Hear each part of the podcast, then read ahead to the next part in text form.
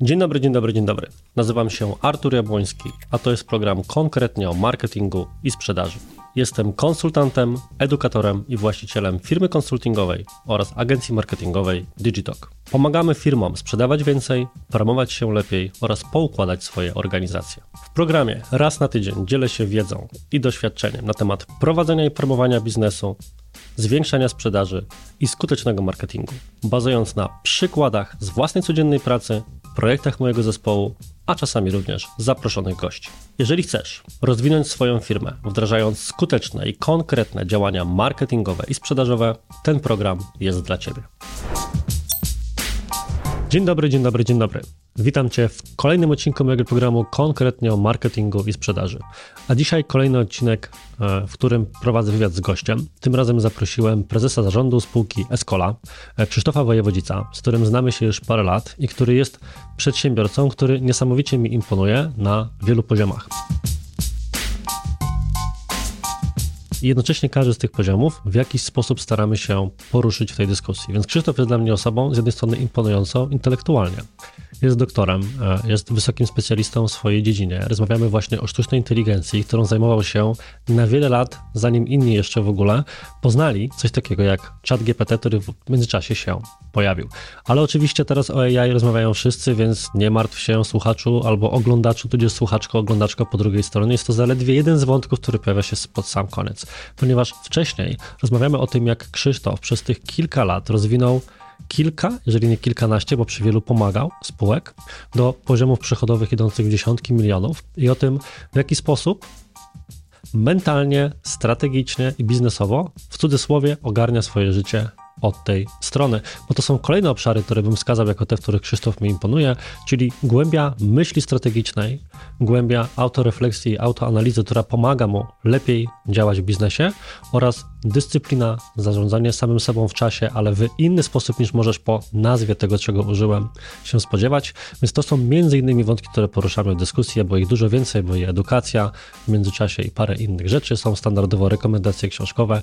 Generalnie jest to prawdopodobnie najdłuższa rozmowa, jaka do tej pory pojawiła się w historii e, kanału, a ja prowadząc tę rozmowę miałem niesamowitą przyjemność z obcowania z Krzysztofem po drugiej stronie mikrofonu w każdej minucie, więc nie mogłem bardziej zachęcić. Zaczynajmy. Zaczniemy bardzo standardowo, ale podobno jest tak, że na samym początku w każdym programie należy zbudować gościa, żeby inni stwierdzili, że warto go słuchać. Wiesz, ty i ja znamy się osobiście, więc ja wiem, że jesteś osobą, z którą warto rozmawiać. Nie zabierza na lokowanie nazwy innego programu, mm. ale jeżeli mógłbyś na samym wstępie powiedzieć, mm. Co nieco o tym, czym się zajmujesz zawodowo, wiesz, jakie firmy bądź firmę, którą chcesz najbardziej mm. pozycjonować, prowadzisz i co nieco o jej wynikach finansowych, to myślę, że to pokaże naszym milionom słuchaczy i ludzi zgromadzonych przed teleodbiornikami, kim jest Krzysztof Wojewolic. Mhm. Okej, okay. to ja jestem Krzysztof Wojewolic i mam dwa życia. Jedno życie to jest e, zawodowe, to jest Escola, e, firma, która jest głównie software house'em, chociaż mamy też kilka swoich produktów. E, obroty za ten rok to jest ponad 20 milionów złotych. Firma faktycznie szybko rosnąca, kupiona 5 lat, 6 lat temu od Rafała Zaorskiego. Jako pięcioosobowa firma, w tej chwili ponad 100-osobowa. E, to, z czego jesteśmy najbardziej znani, no to mobile. E, aczkolwiek taką nogą, której najbardziej inwestujemy, jest przede wszystkim taki consulting. No, jesteśmy firmą, która chyba jak mało który software house e, ma bardzo dużo naukowców w zarządzie dwóch doktorów, w Radzie Nadzorczej trzech profesorów z MIT lub Harvardu i po prostu staramy się, żeby te produkty, które były dobrze skonsultowane. To znaczy potrafimy powiedzieć sorry, ale to nie jest dobry sposób, żeby to e, robić dla ciebie, pójść do kogoś innego, bo tak wynika z jakiejś analizy, którą robimy. Czyli analizy to jest dosyć duża proporcja naszych takie technologiczne, cyfrowe transformacje i tak. Na drugie moje życie to jest nauka. Jestem doktorem zarządzania w IT. Skończyłem taki Wydział Zarządzania Informatyki i Finansów na Uniwersytecie Ekonomicznym we Wrocławiu.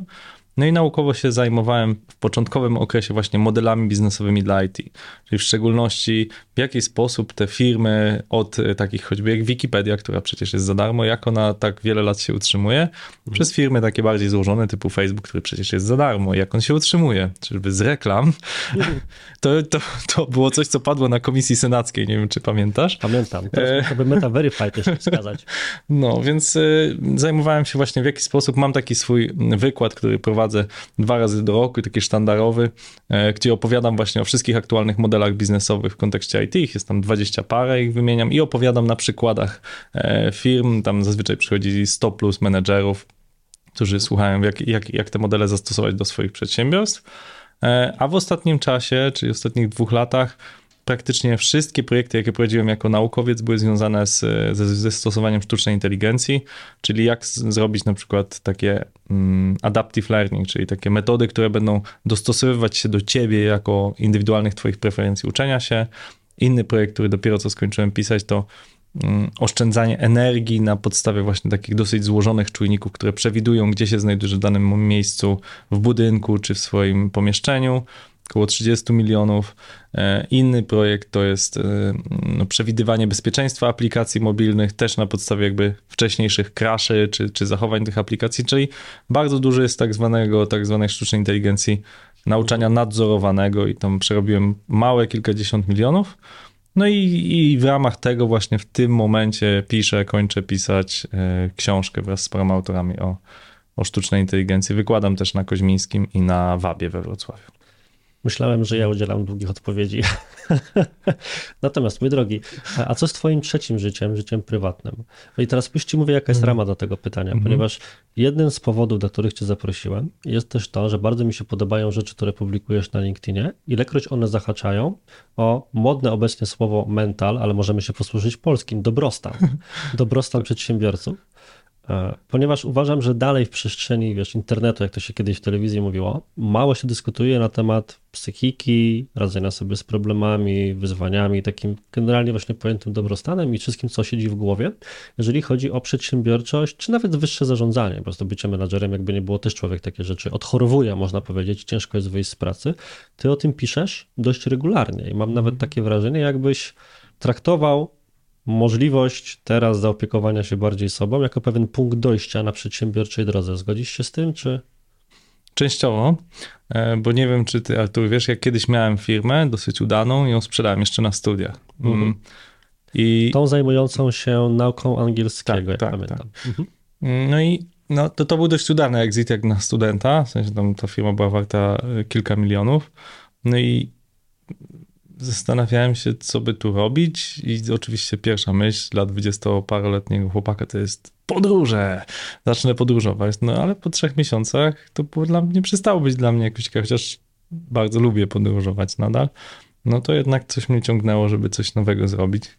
Wtedy zrobiłem dosyć oryginalną rzecz, poszedłem pracować do Ministerstwa Edukacji.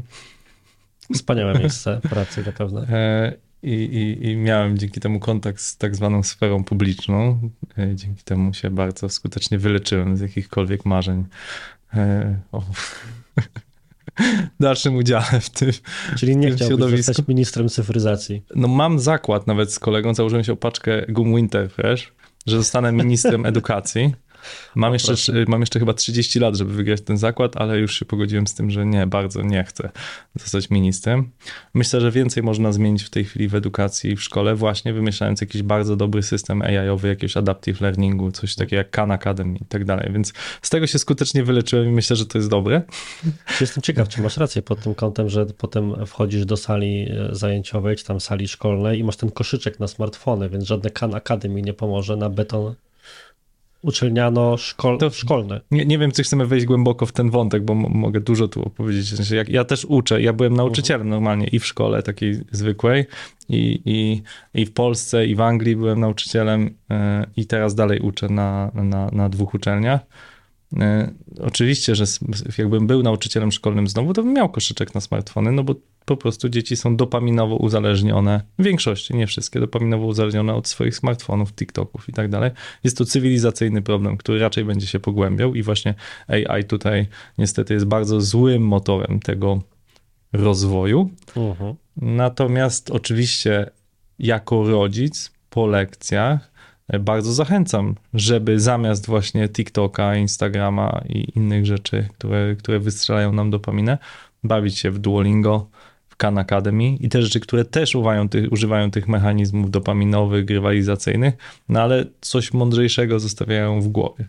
No, mhm. Khan Academy jest za darmo, znaczy to jest bardzo popularny program, natomiast uważam, że wciąż niewystarczająco popularny. No, możesz właśnie powiedzieć, bo mhm. jestem przekonany, że większość osób, które nas słucha, nie ma pojęcia, czym jest Khan Academy, ty i ja mhm. wiemy, ale tak gdybyś miał swoją definicję jakąś no, dać. Krótko mówiąc, są na YouTubie darmowe lekcje praktycznie wszystkiego i wiele osób może myśleć, no dobrze, ograniczeniem jest język angielski. Bardzo dużo tych lekcji jest przetłumaczonych na polski e, pod e, pomysłem profesora Lecha Mankiewicza. Tysiące tych filmików są już przetłumaczone na polski, więc po prostu można, nie wiem, jak kogoś interesuje, jak robić mnożenie, dzielenie, e, nie wiem, czy nawet całki, można sobie o tym posłuchać bez problemu. Kanno jest po prostu takim natchnionym nauczycielem wybitnym i ma kilkudziesięciu, którzy z nim pracują i nagrywają te filmy. Co więcej, można interaktywnie pewne rzeczy robić. Ja sam się uczyłem programowania, nie wiem, chciałem sobie powtórzyć, jak się programuje, no to normalnie otworzyłem Khan Academy w którejś wakacje i przyrobiłem cały kurs JavaScriptu.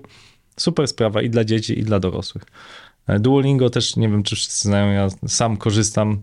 E, u nas zresztą w Escoli bardzo dużo osób się, się, ściga, ile tam dni nabiją i no można powiedzieć, że super powtórzyłem kilka języków, mhm. więc e, uważam, że w tej chwili wiedza jest dostępna właściwie całkowicie za darmo dla wszystkich.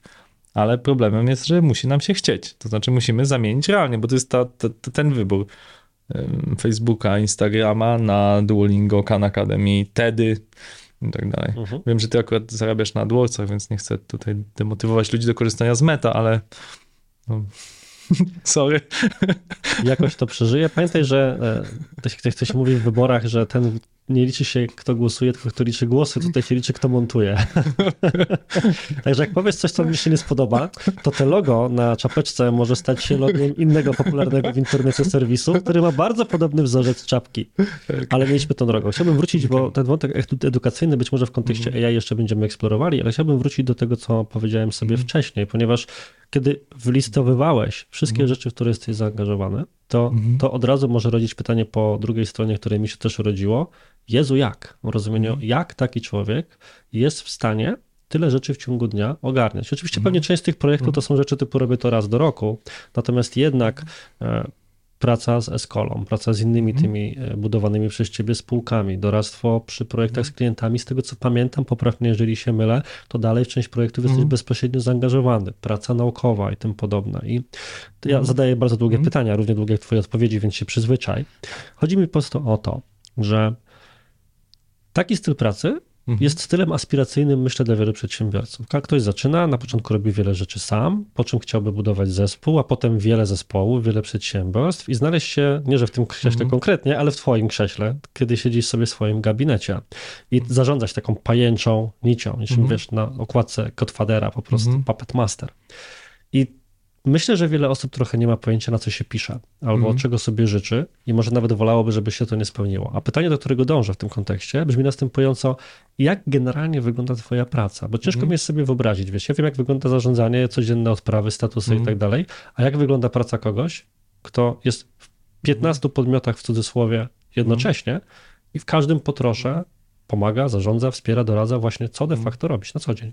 Mhm. Zaraz ci odpowiem na to pytanie, ale musimy jeszcze wrócić do wątku, żeby zrozumieć, co chcę odpowiedzieć, musimy wrócić do wątku właśnie, że sprzedałem kiedyś firmę i pracowałem e, w Ministerstwie Edukacji, nie wiem, potem pracowałem jako konsultant dla BCG, zrobiłem mhm. ten doktorat i w, zakładając kolejną firmę, po drodze jeszcze trochę tam inwestowałem w startupy i jakby odkupując Eskolę od Rafała Zaorskiego, wiedziałem już, czego chcę, a czego nie chcę. I to jest mhm. bardzo ważne. Moim zdaniem wielu przedsiębiorców i przedsiębiorczyń no idzie z flow, czyli na przykład jestem bardzo dobrym finanserem, marketingowcem, mhm. zatrudniam pierwszą osobę do pomocy, mhm. potem kolejną. Nie wiem, czy tak nie było w twoim przypadku, mhm. tak? Kolejną tak. i kolejną i nagle to urosło do 50-osobowej firmy, tak? Mhm.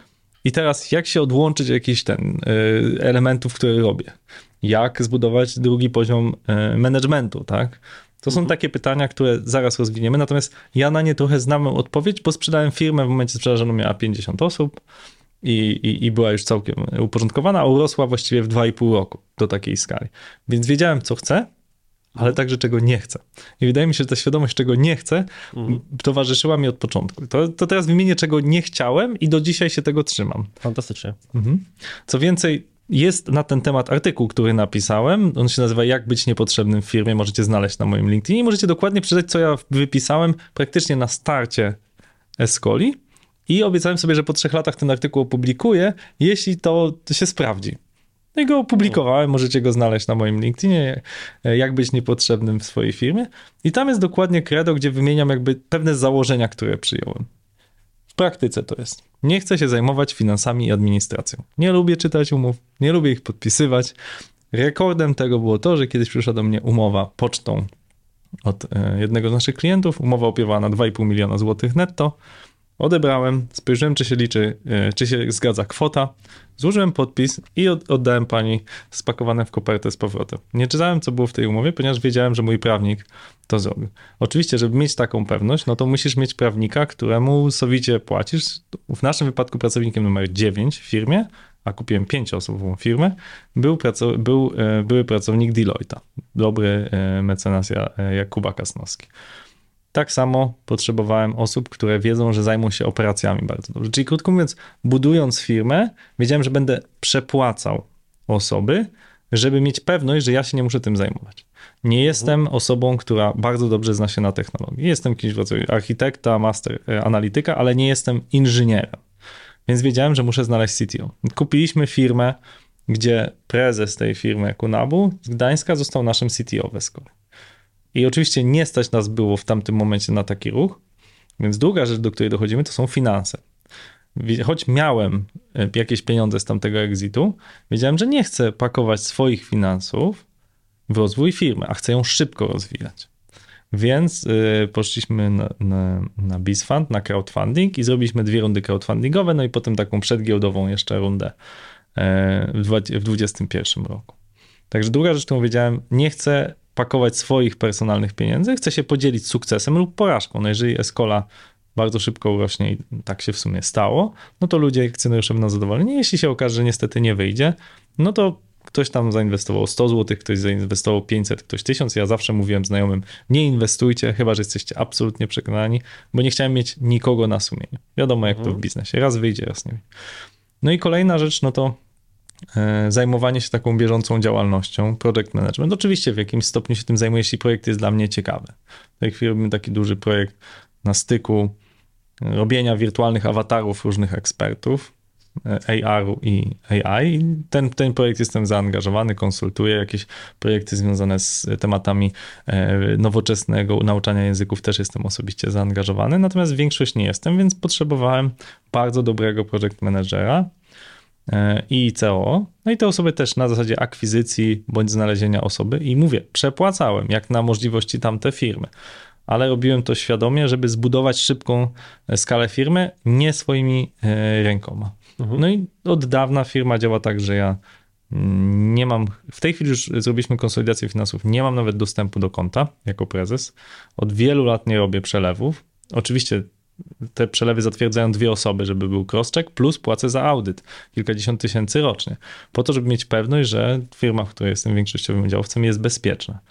E, jest dużo procedur, procesów i tak dalej, tak żeby po prostu firma możliwie mogła chodzić samodzielnie. No to daje pewne możliwości, że jeśli postanowię któregoś dnia, że chciałbym już nie zajmować się eskolą, e, zająć się, nie wiem, czy innym biznesem, czy bardziej jeszcze lifestylem, no to istnieje taka możliwość.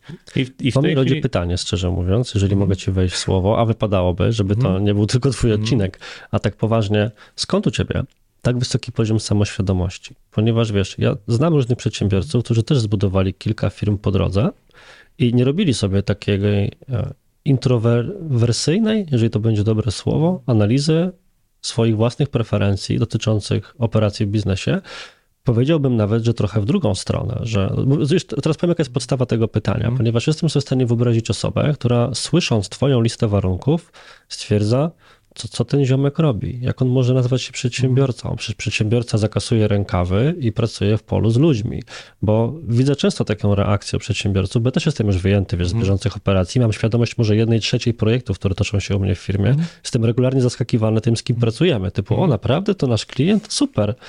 E, I bardzo długo musiałem wychodzić z tego Nie decyzyjnie, typu ok, od dzisiaj namaszczam ciebie na osobę zajmującą się tym, tylko mentalnie. Bo ja po tym, jak tę decyzję podjąłem i zepchnąłem wszystkie kluczowe działy z siebie, siadłem i tak, kurczę, co teraz? I z jednej strony miałem dwa problemy. Pierwszy to był taki plan, faktycznie czym mam się zająć, żeby mhm. pchnąć organizację do przodu. A drugi ciekawszy problem, moim zdaniem, to był problem mentalny, czy ja zasługuję, żeby teraz się nazywać przedsiębiorcą? Przecież wszystko robią za mnie inni, więc czy to jest moja firma, czy ja ją dalej rozwijam? Jak mogę, wiesz, przylepić sobie ten plaster sukcesu, czy rozwijania tego? I to myślę, że hamuje wiele osób. Jak ty do tego podszedłeś? Mhm. To ja tobie zadam pytanie. Dawaj. Czy nie wydaje ci się, że ty właśnie może nie jesteś przedsiębiorcą, może ty jesteś autorem? Mhm. Ty jesteś autorem, zbudowałeś swój biznes przy okazji swoich działań autorskich, mhm. szkoleniowych mhm. i tak dalej. I to mhm. jest pytanie, które ty sam sobie musisz zadać. Kim ty jesteś firmą? Bo nie, nie, to, że masz firmę, to nie znaczy, że jesteś przedsiębiorcą. Mhm. Tak? Czy jeżeli ktoś jest świetny w publikowaniu, w szkoleniach, mhm. w opowiadaniu różnych historii, to może jest autorem. Znam mhm. przykłady przedsiębiorców, którzy byli przez 12 lat ze mną w Stowarzyszeniu Przedsiębiorców EO i w którymś momencie z niego wyszli, ponieważ głównie właśnie są twarzą firmy, piszą książki, e, mhm. zajmują się wystąpieniami, ale wcale nie czują się przedsiębiorcami. Mhm. I ostatnio ty jesteś tego, uważam, doskonałym przykładem i ja nawet trochę do tego dążę, e, pisząc książki, zajmując się jakimiś projektami naukowymi, konsultując tam, gdzie mam ochotę, bo znaczy, też trzeba rozdzielić bycie przedsiębiorcą, mhm. tak? czyli osoba, która daje często jakąś ideę, rozwija do pewnego stopnia, ale potem są menedżerowie, którzy to mhm. tym zarządzają, a trzeba rozdzielić byciem no, CEO, czyli executive officer, czyli pilnowanie procesów, czyli doskonałość egzekucji, coś co w firmie usługowej, takiej jak mhm. Digitalk czy Escola jest super ważne. Ta operational excellence, doskonałość operacyjna. Mhm. Tak, to musi być ktoś i bardzo dużo znamy przykładów firm, zarówno w branży wytwarzania software'u, jak i e, agencji, gdzie mhm. ktoś no, zostawił swoje e, miejsce jako CEO i zajmuje się nie, Czarek Lech z sprawnego marketingu od wielu lat chyba nie jest już e, mhm. prezesem. I ta firma całkiem sprawnie, jak sama nazwa wskazuje, działa, organizuje te konferencje, wydaje e, rzeczy. Więc e, ja to, to, to, to nie zawsze musi być to nie, samo. Nie? Niestety nie zgodzić, ponieważ dalej jestem zaangażowany w wiele operacyjnych rzeczy, natomiast nie jestem za nie odpowiedzialny w rozumieniu, nie jest to mój dział. Mhm. Dalej, wiesz, powiedzmy, no, no, nie wiem, codziennie startem mojego dnia jest daily z zespołem, podejmowanie mm -hmm. decyzji strategicznych, co będziemy robili, jak robili. W tej chwili musiałem, z uwagi na pewne zamieszania kadrowe, przejąć z powrotem kierowanie jednym działem, mm -hmm. na przykład, albo szukanie, wiesz, angażowanie się w rozmowy rekrutacyjne przy kolejnych, ale, ale trochę to jest tak, że trochę to chcę robić, wiesz? A, to, to, to jest, właśnie, pytanie, to jest to najważniejsze jest pytanie. Co mhm. ty chcesz, co Artur Ale wiesz, dlatego cię o to spytałem, ponieważ ja miałem właśnie -hmm. coś takiego, że w sytuacji, w której faktycznie mogłem już to wszystko odsunąć i po prostu bym sobie przyjeżdżał, tak jak teraz do studia i ponagrywał podcasty i stwierdził, ok, to jest to, co ja robię. Ja robię, ja jestem powiedzmy twarzą będącą generatorem lidów, jakkolwiek tak. brutalnie by to nie zabrzmiało, a ktoś inny za to odpowiada, ale ja bym się z tym źle czuł. W tym mhm. sensie, że ciężko byłoby mi stwierdzić, że ja jestem tą twarzą, do której ludzie mają przyjść, a potem ta twarz nawet nie wie, jak to od środka działa.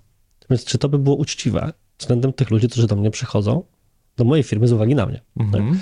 I więc to była moja ścieżka, żeby stwierdzić nie. A poza tym to byłoby trochę nieuczciwe w stosunku nawet do własnej ekipy, ponieważ mhm. ja znam, wiesz, firmy firmowane przez znane twarze internetowe, które po prostu których własny pracownik na oczy nie widział nigdy. Częściej widzą tych ludzi ludzie w internecie, niż ich własny zespół. A często ludzie przychodzą do pracy na przykład Digitoku, bo mówią, my chcemy pracować w zespole Artura. I z Arturem przy okazji, co jest trochę a priori mhm. założeniem. Więc ja staram się być z tymi ludźmi od coli, po mhm. jakieś projekty, czasami coś skonsultować i tak zdecydowałem. Więc to, była, więc to był u mnie taki dłuższy proces analityczny, żeby właśnie jakby przejść drugi test tego, czy ja chcę mieć firmę, bo za pierwszym razem faktycznie mhm. tutaj pięknie to zdiagnozowałeś, to był trochę przypadek, na zasadzie, kurczę, jest potrzeba rynkowa, ludzie się zgłaszają, to weźmy jakichś ludzi, zacznijmy to ogarniać, więc to było takie trochę bycie przedsiębiorcą mimo woli, a mam wrażenie, że mniej więcej od roku, czy tam dwóch lat jestem przedsiębiorcą z wyboru, na zasadzie, że mogłem przestać to robić, po czym stwierdziłem, że chcę. Co mhm. mnie prowadzi do twojej decyzji, ponieważ właśnie chciałbym poznać korzenie tego, mhm. jak powstawała ta lista warunków, bo zakładam, mhm. że albo coś się zadziało po drodze, co cię tak zniechęciło do tego typu działań, że stwierdziłeś nie, nigdy więcej operacji, albo przeciwnie, po prostu ty od zawsze wiedziałeś, że w ten sposób będziesz chciał działać, czy może mhm. jeszcze jakaś trzecia droga. Poeksplorujmy może ten temat. Mhm. Chciałem odnieść się do tego, co powiedzieć. Bardzo ważna mhm. jest samoświadomość. Ty doszedłeś do wniosku, że chcesz częściowo tym opowiedzieć, żeby być bardziej wiarygodny dla klientów, mhm. Do pracowników. I trochę dla siebie, bo najgorzej być taką twarzą, która wypadła z rynku i opowiada rzeczy no, tak, aktualne odklejone lat temu. Mówi, odklejone, tak? piękne słowo. No to wiesz, to, to, to, to jest twój wybór. Mój wybór jest, y, moim marzeniem jest Escola, która ma w, pers w perspektywie powiedzmy pięciu lat 500 osób. Więc nie ma szans, żebym ja znał, ja jakby jestem z tym absolutnie pogodzony. Jestem pogodzony z tym, że nie znam y, osób, które zatrudniamy, i, i, i, i, które rozwijają się w Escoli. Staram się oczywiście wpływać na atmosferę, czyli raz na miesiąc mamy takie kole ogólnofirmowe, gdzie opowiadam, co najważniejszego się dzieje w firmie, ale ja jestem absolutnie pogadany, że, pogodzony, że nie znam właśnie wszystkich. To jest pierwszy taki mentalny mhm. krok, który, z którym trzeba się pogodzić. Jesteśmy firmą zdalną, która ma cztery biura. Nie ma szans, żebym ja jeździł. Są ludzie, którzy nawet w 200-300 osobowej firmie jeżdżą po tych biurach, starają się wszystkich spotkać, poznać. Ostatnio się widziałem z prezesem, który każdemu gra na urodziny na akordeonie. Stola. Super. 200 osób ma. 200 osób. Więc... To jest my, my, kind of person, ponieważ ja na święta mam taką tradycję rokrocznie, mhm. że e, niezależnie od tego, ile osób w zespole mamy, ja dla każdego nagrywam osobną wiadomość świąteczną, odwołując się do jakichś albo naszych, wiesz, mhm. osobistych interakcji, albo jego projektów, albo czegokolwiek mhm. i siedzę i przed świętami mam po prostu dni nagraniowe na komórce. Super, to znaczy, że, że, faktycznie wchodzisz z tymi ludźmi w jakąś interakcję, coś o nich wiesz, żeby to nagrać, tak? Mhm. No staram się, natomiast wiesz, nie, to nie jest tak, że, bo nie chciałbym, żeby ktoś mhm. słuchający nas mhm. e, wyszedł z założenia, że którykolwiek z nas przeciągali jakaś ścieżka mhm. jest lepsza. Wręcz przeciwnie, bardzo mi się podoba ta rozmowa, właśnie na zasadzie pokazania dwóch perspektyw. Można tak i to jest ok, i można inaczej i to też jest ok, nie? Więc tak. fantastyczny ten motyw z akordeonem, aż by się chciało usłyszeć jakąś, może wstawimy coś tu z akordeonem jakiegoś pana okay. w tym momencie.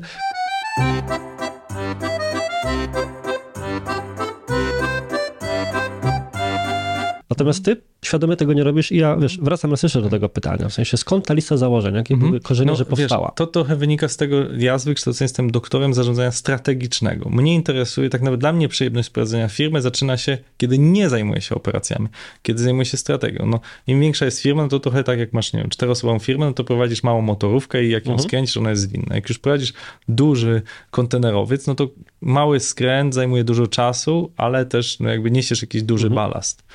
My jesteśmy taką średniej wielkości e, łódeczką, więc jeszcze moje decyzje mają duży wpływ, natomiast coraz więcej to się e, przekłada na to, żeby ustalić jakieś cele strategiczne. No nie, my mamy na przykład faktycznie tak jak jeszcze nas słuchają marketingowcy, mamy strategię marketingową opartą o trzech filarach. Tak? Pierwszy filar to jest faktycznie consulting, drugi to jest venture building, czyli produkowanie swoich, e, swoich rozwiązań i trzeci to są mobilne aplikacje, ale my to nazywamy heavy duty, czyli nie takie małej skali, tylko większe skali. skali. Mhm. Na przykład wiele osób kojarzy, że obsługujemy e, PKN, no już nie PKN, Orlen, e, ich te aplikacje Vita i tam inne. Mm, to jest temat, który trzeba być też świadomy, na co stawiamy, tak? Na co stawiamy, gdzie idziemy, no wszyscy, którzy nas tutaj słuchają, wiedzą, że marketing jest angażujący, drogi, jest długotrwałym procesem, no i jeśli masz jakąś strategię, którą ja współwymyślam, mając dużo kontaktu z klientami, mając dużo czasu na jakieś przemyślenia, e, rozmawiając z osobami, które mają ten wpływ, no to po prostu stawiamy jakieś pionki na te nasze obszary strategii. I dużo łatwiej jest to stwierdzić temu kapitanowi statku, który podobnie właśnie jak na statku, bardzo często kapitan dużo nie robi. Ma swojego sternika, ma swojego mechanika i tak dalej. I mhm. ja usłyszałem kiedyś takie zdanie, że wiecie, prezes to nic nie robi. I to jest prawda. Znaczy, w dobrej firmie prezes y, nic nie robi, wkracza, kiedy jest potrzebny. Powiedziałeś, że ktoś tam się w dziale mhm. wymiksował, ty musiałeś wkroczyć. Jeżeli jest problem ze sterowaniem statku, no to kapitan może wkroczyć, jest jakaś niebezpieczna sytuacja.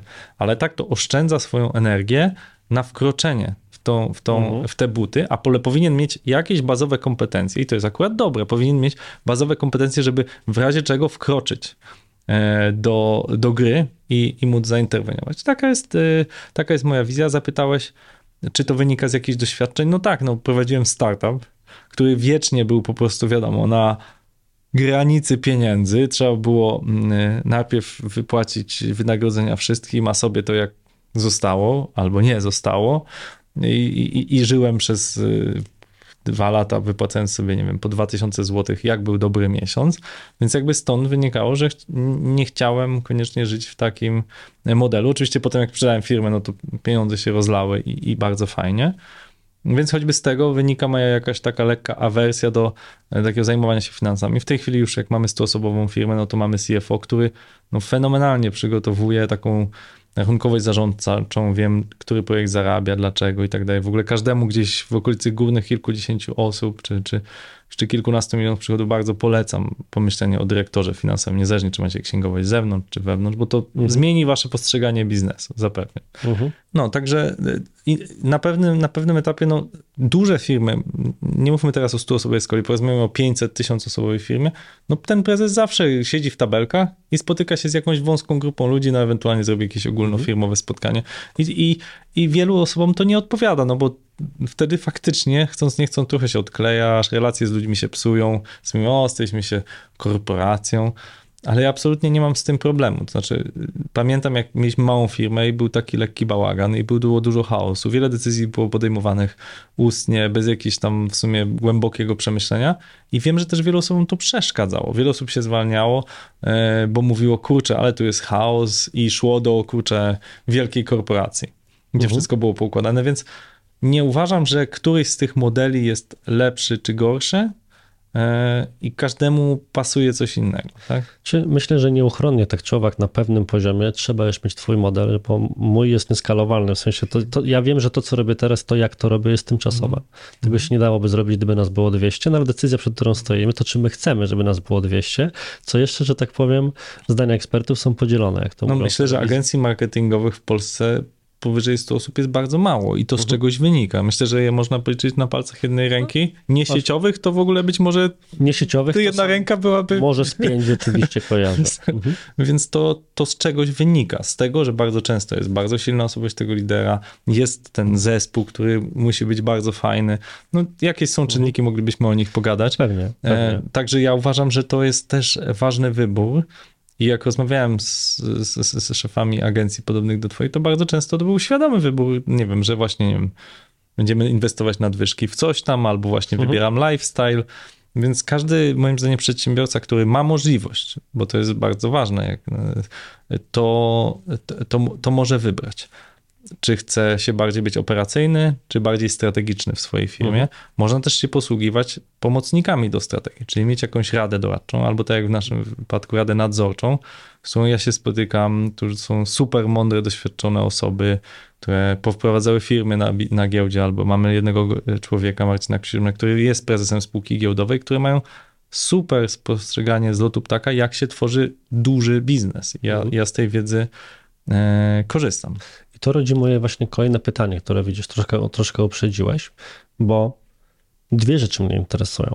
Jedna jest taka, że budujesz sobie taki własny gabinet cieni, który mhm. zdejmuje z ciebie obszary odpowiedzialności, które zdelegować chcesz. Operacje, finanse, marketing, sprzedaż, no to mhm. pięć, cztery podstawowych obszarów ale ty jesteś osobą, która budowała już firmę i przechodziła przez te rzeczy. Aczkolwiek pewnie nie w każdej z tych rzeczy siedziałeś bezpośrednio, wiesz, aż tak głęboko tej swojej historii nie znam, natomiast pewnie w części bardziej, części mniej.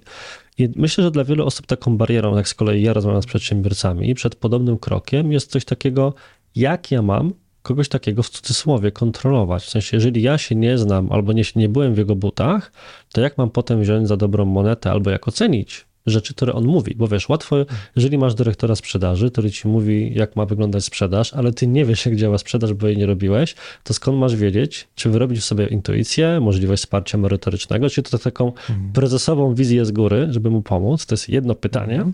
A drugie, bo to ono się trochę z tym wiąże, to jest jak się pracuje nad strategią, bo to jest tak, że właśnie większość ludzi nie wychodzi z tego etapu, w którym jest zaangażowana w każdy proces, e, po części wykonawczo, po części doradczo, i trochę mam wrażenie, że czasami jest to wymówką w stosunku do tego, żeby nie musieć usiąść samemu w gabinecie i tak dokąd zmierza moja firma i sobie na to odpowiedzieć. A trochę mam wrażenie, że mało dalej jest gdzieś w przestrzeni modeli, jak to robić. W sensie, ja bym chciał znaleźć artykuł, być może taki napisałeś albo popełnisz, który mi powie, A tak powinna wyglądać Twoja dwugodzinna sesja myślenia nad przyszłością swojego biznesu. Mhm. Wyjdź od tego, zadaj sobie takie pytania, a potem masz takie możliwe, bo tak jak Mhm. wiesz, modele mentalne podejmowania decyzji. To być może istnieją, które znasz nawet ze swojego doktoratu, modele mentalne podejmowania decyzji strategicznych. Więc Mhm. którekolwiek pytanie wolisz na początek, od niego zacznijmy, ale pamiętajmy też o tym drugim. Zacznijmy od budowania gabinetu cień, czy no budowania, nazwijmy to wprost, y, długiej linii managementu, tak? Mhm. Ty jesteś prezesem, czy wraz z kolegą, z koleżanką jesteście właścicielami, może was Mhm. jest trójka i chcecie zbudować ten, tą drugą warstwę managementu, czyli jest C-level i jest D-level, tak? E, to jest trudne. W sensie naprawdę to jest, wydaje mi się, główny powód, dla którego to się nie udaje, tak? Czyli jestem głównym handlowcem w firmie, jako prezes, wiceprezes, współwłaściciel i chciałbym, żeby ktoś za mnie sprzedawał. Mhm. Po pierwsze, na Boga, nikt nie będzie lepiej od ciebie sprzedawał. No, jesteś właścicielem firmy, udziałowcem, tobie naprawdę zależy, a ty chcesz, żeby ktoś za jakiś tam procent, za 5% bonusu będzie sprzedawał i będzie sprzedawał w taki sposób i miał wiedzę o firmie? No nie będzie. To jest jakby podstawowy błąd, wydaje mi się, który ludzi popełniają, że ludzie myślą, że ktoś za mnie coś zrobi na zbliżonym poziomie jak ja. Oczywiście, tym to jest też kwestia problem- zaufania, że to jednak jak sprzedaje sam prezes i ktoś gada z prezesem, to jego pozi- poziom zaufania do, do tej osoby... ryzykuje reputacją, Tak, ryzykuje, oczywiście. że ktoś tam obsmaruje cię, a a ten sprzedawca może zmienić. Także to też pozbądźmy się jakichś mit- mitów. Oczywiście zupełnie inaczej, to też trzeba powiedzieć jest w firmach produktowych i usługowych. Jeśli masz bardzo ładne okulary, bardzo mi się podoba ten model Mhm. i jeśli chciałbym zatrudnić sprzedawcę, to mógłbym zatrudnić sprzedawcę, który weźmie, nauczy się o tym, z czego zrobione są te okulary, jaki mają wpływ na zdrowie, czy twój zegarek, Mhm. czy twój garnitur. Jest to coś, co każdy może dotknąć, twój kubek. To jest produkt. Tak jest.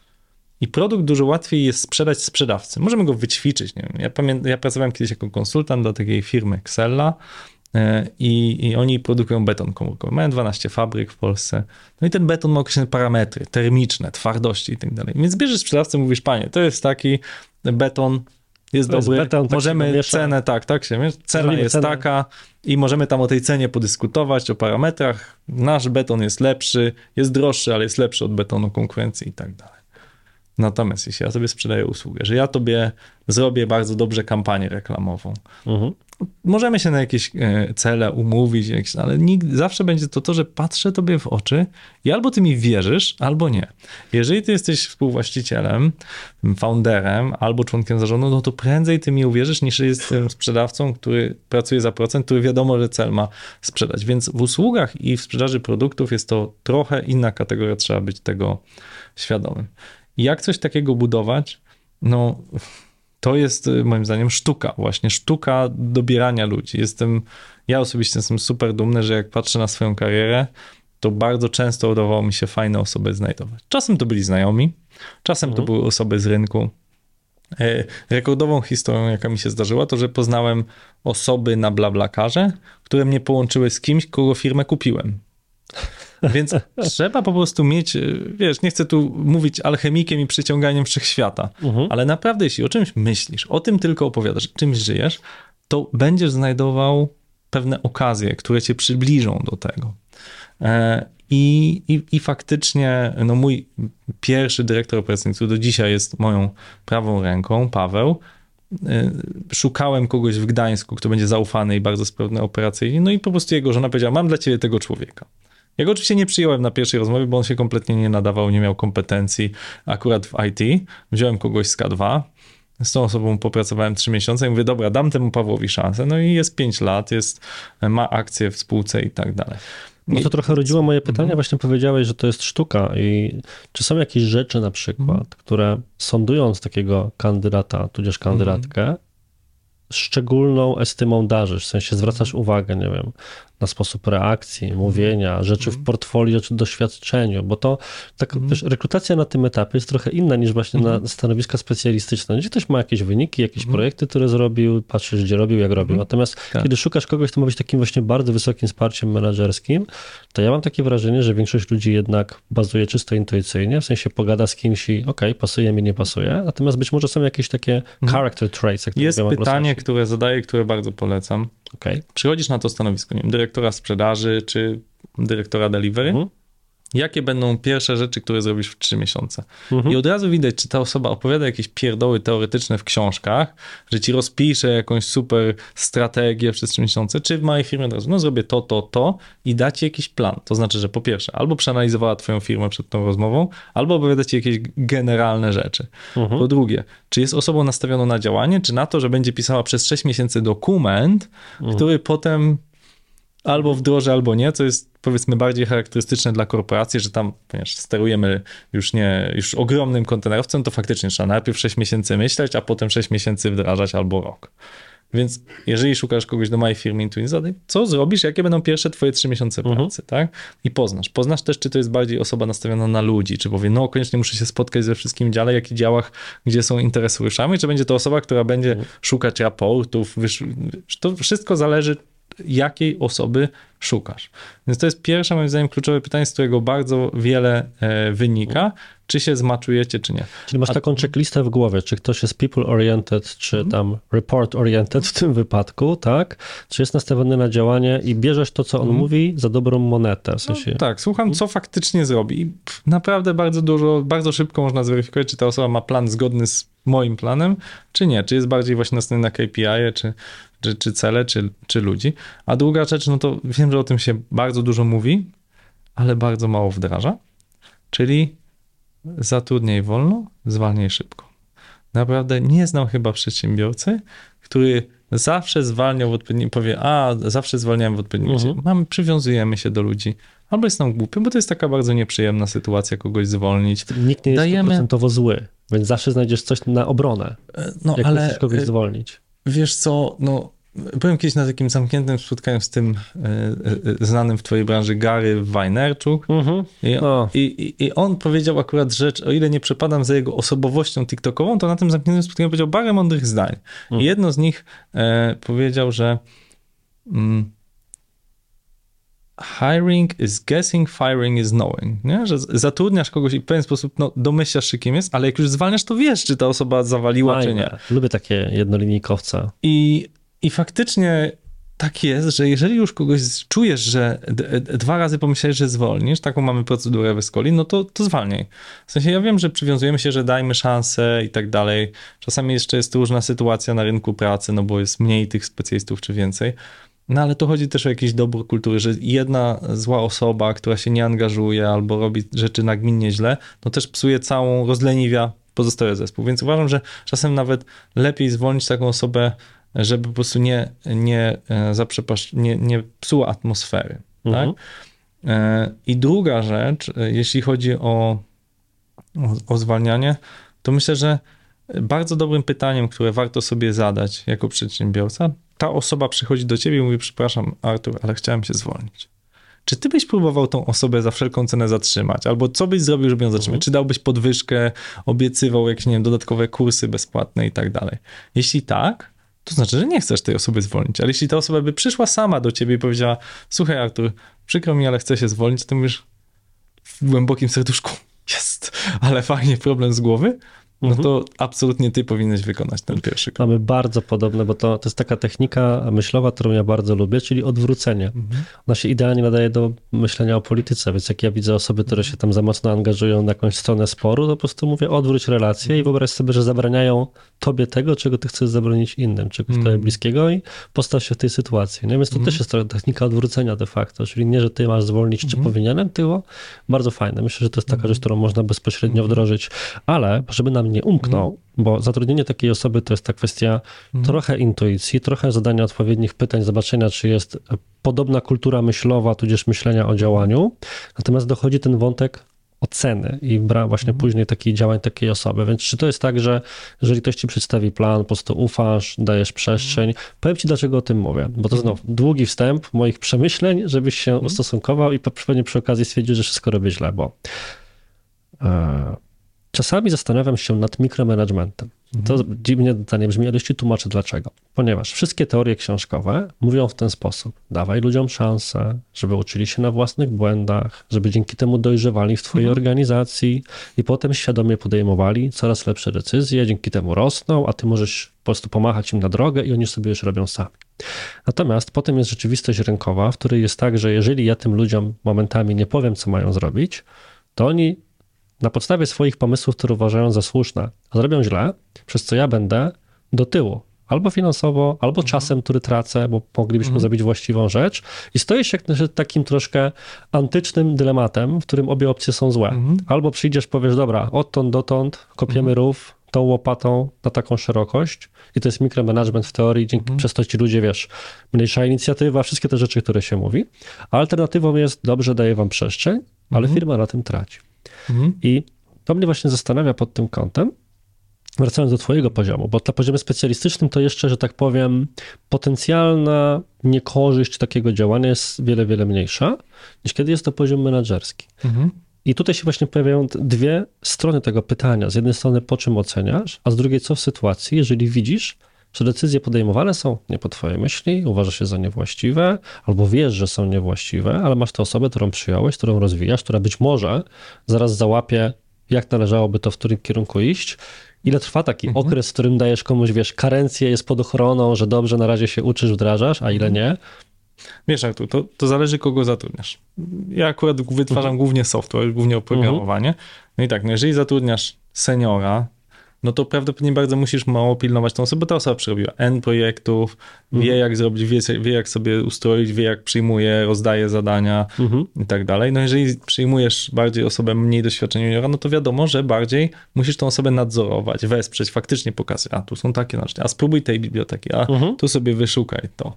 I, I na tej samej zasadzie, jeżeli wiesz, jak ja to mówię, przepłacasz specjalistę, jak na skalę swojej firmy, tak? Czyli Mhm. zapłacisz za dyrektora marketingu bardzo wysoką kwotę, e, jak na rynek, no to wtedy prawdopodobnie warto zaufać, że ta osoba zrobi to dobrze, może nawet lepiej od ciebie, bo ty już myślisz, powiedziałeś dwie różne rzeczy. Myślisz, że wydaje ci się źle, czy wiesz, że robisz, ta osoba robi. To jest ogromna różnica Tak, dlatego zadałem te pytania na dwa sposoby. Mhm. bo, bo ta osoba może robić to zupełnie inaczej od ciebie i po to ją zatrudniej, żeby właśnie coś, jakiś dział zrobiła dużo lepiej niż ty. Nie tylko zdjęła z ciebie odpowiedzialność czasową, ale naprawdę dodała jakąś swoją wartość, że była w sześciu firmach, była tym dyrektorem marketingu y, czy, czy, czy operacji i zrobi to po prostu dużo lepiej od ciebie. Ty się będziesz od niej uczył. Bo to, to trochę może doprecyzuję, bo A to się czym innym, jeżeli ta osoba faktycznie jest trochę mniej doświadczona, no to wtedy musisz tą osobę wspierać i de facto z, z, zrobić kopię siebie trochę. Mhm. No i druga rzecz, którą warto powiedzieć, no to jest pewien cykl e, e, wdrażania osób, tak? No mówi się, że najpierw to osobie trzeba, no tak trochę z czeladnictwem, najpierw pokazujesz, jak ty to robisz, ta osoba obserwuje,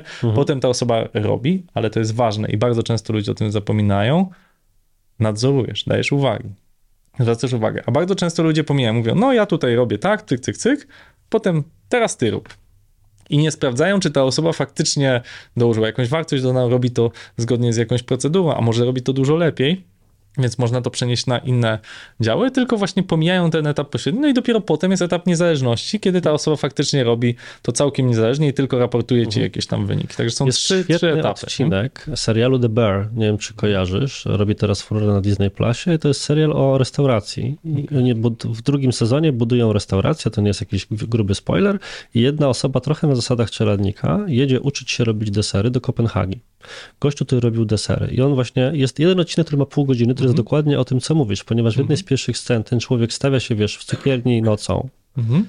i gość mu pokazuje, jak robi pewne ciasto. To są takie Mhm. bardzo wykwintne potrawy w zasadzie, że tak można powiedzieć o deserze, więc tam wiesz, z jakimś kawałeczkiem czekolady się po prostu bawi. Potem on to robi, ale ten mu patrzy na ręce i go poprawia, feedbackuje go błyskawicznie Mhm. i potem dopiero pod koniec odcinka widzisz, że ten gościu sobie samodzielnie te desery ustawia. I wiesz, to jest teoretycznie banał. Y, Bardzo Wiesz, ładnie właśnie mamy- widać to w takich... Mamy, Artur, wiesz, różne rzeczach. AI, robotyzacja, automatyzacja, ale na Boga, model czeladniczy no, uważam, że jest wiecznie żywy i co więcej nawet zyskuje na wartości, bo próbujemy pewne rzeczy teoretyzować, ubrać w jakieś niesamowite teorie, frameworki, coś tam, ale nic nie zastąpi fajnej interakcji tutor, uczeń, Mhm. człowiek, człowiek, czeladnik, mistrz. Mhm. A wiesz o czym, bo tak, to pytanie do czegoś zmierzało, bo właśnie celowo je zadałem w tym etapie, że wiesz albo nie wiesz, bo też kiedyś na LinkedInie pisałem coś takiego, że większość menadżerów działa w ten sposób, że mówi wymyślcie mi jakieś pomysły, ludzie przychodzą z pomysłami, to nie są takie pomysły, jakie miał szef, więc one są niedobre i zrodajcie takie, które mi się będą podobały. I to jest taka pętla, która się nie kończy. Były mi się filmy na haterzy na tym kanale. Tak, są podobne? Tam było. Okay. Myślcie coś, wymyślimy. No, chcemy, pomysł jest taki, żebyśmy pracowali w nadgodzinach i skasowali sobie urlopy. O, dobry pomysł, mówi szef. hmm, to musi być inspirujący kanał. No to, a to tak często wygląda. To może nie o tym urlopów, ale wiesz, w kontekście odgadywania, że to jest bardziej, tak, tak, to nie jest generowanie pomysłów, Tylko to jest generowanie tego, co szef będzie chciał robić. Nie? I to mnie prowadzi właśnie do pytania docelowego, czyli e, Zarządzanie takimi osobami jest inne niż zarządzanie specjalistą, w rozumieniu, że mówisz specjaliście odtąd dotąd i jest zrobione. Tu jest kod napisany, to jest usługa zrealizowana wedle jakiejś procedury czy coś tam. Natomiast tutaj prawdopodobnie wchodzi jakiś wątek pracy na celach albo być może jakiś inny framework, którym mógłbyś się podzielić. Czyli, że mając takie osoby kompetentne, zaangażowane, których umiejętności wierzysz, bądź jesteś przekonany, bo już je widziałeś, jak się pomaga, doradza, zarządza, mhm. kieruje, wyznacza e, pracę takich osób. Czy to są mhm. właśnie tak słynne mówienie o zarządzaniu przez cele i potem ich mhm. egzekwowanie, czy jest jakiś inny framework, a jeżeli przez cele, to jak to robić? Mhm. No to bardzo zależy, jakie cele stawiasz od specyfiki firmy. No to nie? pokaż na swoim przykładzie na przykład, jak to mógłbyś, wiesz, nas przeprowadzić przez taki proces, jak to wyglądało, wiesz, w Escoli bądź w jakiejś innej zespół, no, który jesteś. Najprostsze, że no ja wspomniałem, że nie przepadam za administracją i e, no dla mnie prosty jest cel, to znaczy ja się nią po prostu, cel, cel taki ultimate jest to, że ja się nią całkowicie mhm. nie zajmuję, czyli nie robię przelewów, nie czytam mhm. umów. Oczywiście Kuba do mnie czasem dzwoni i skonsultuje. Krzysztof, słuchaj, czy mogę zgodzić się na taki zapis? Raz na dwa tygodnie może. E, no a tych umów trochę, e, trochę mam. I to, jest, I to jest piękny stan, bo uważam, że, że to jest jasny KPI. Ja nie chcę się tym zajmować, to jest całkowicie twoja odpowiedzialność. On, on jest teraz członkiem zarządu mhm. Escola SA, więc jest i pełna odpowiedzialność, ale to zajęło no, długi czas, tak? Czyli po kolei dokładamy, dokładamy. To nie było tak, że zrzuciłem to pierwszego dnia i to wszystko należy do ciebie. Dość szybko to, to zdelegowałem, no ale też skala firmy rosła. Podobnie e, pracuję z księgową.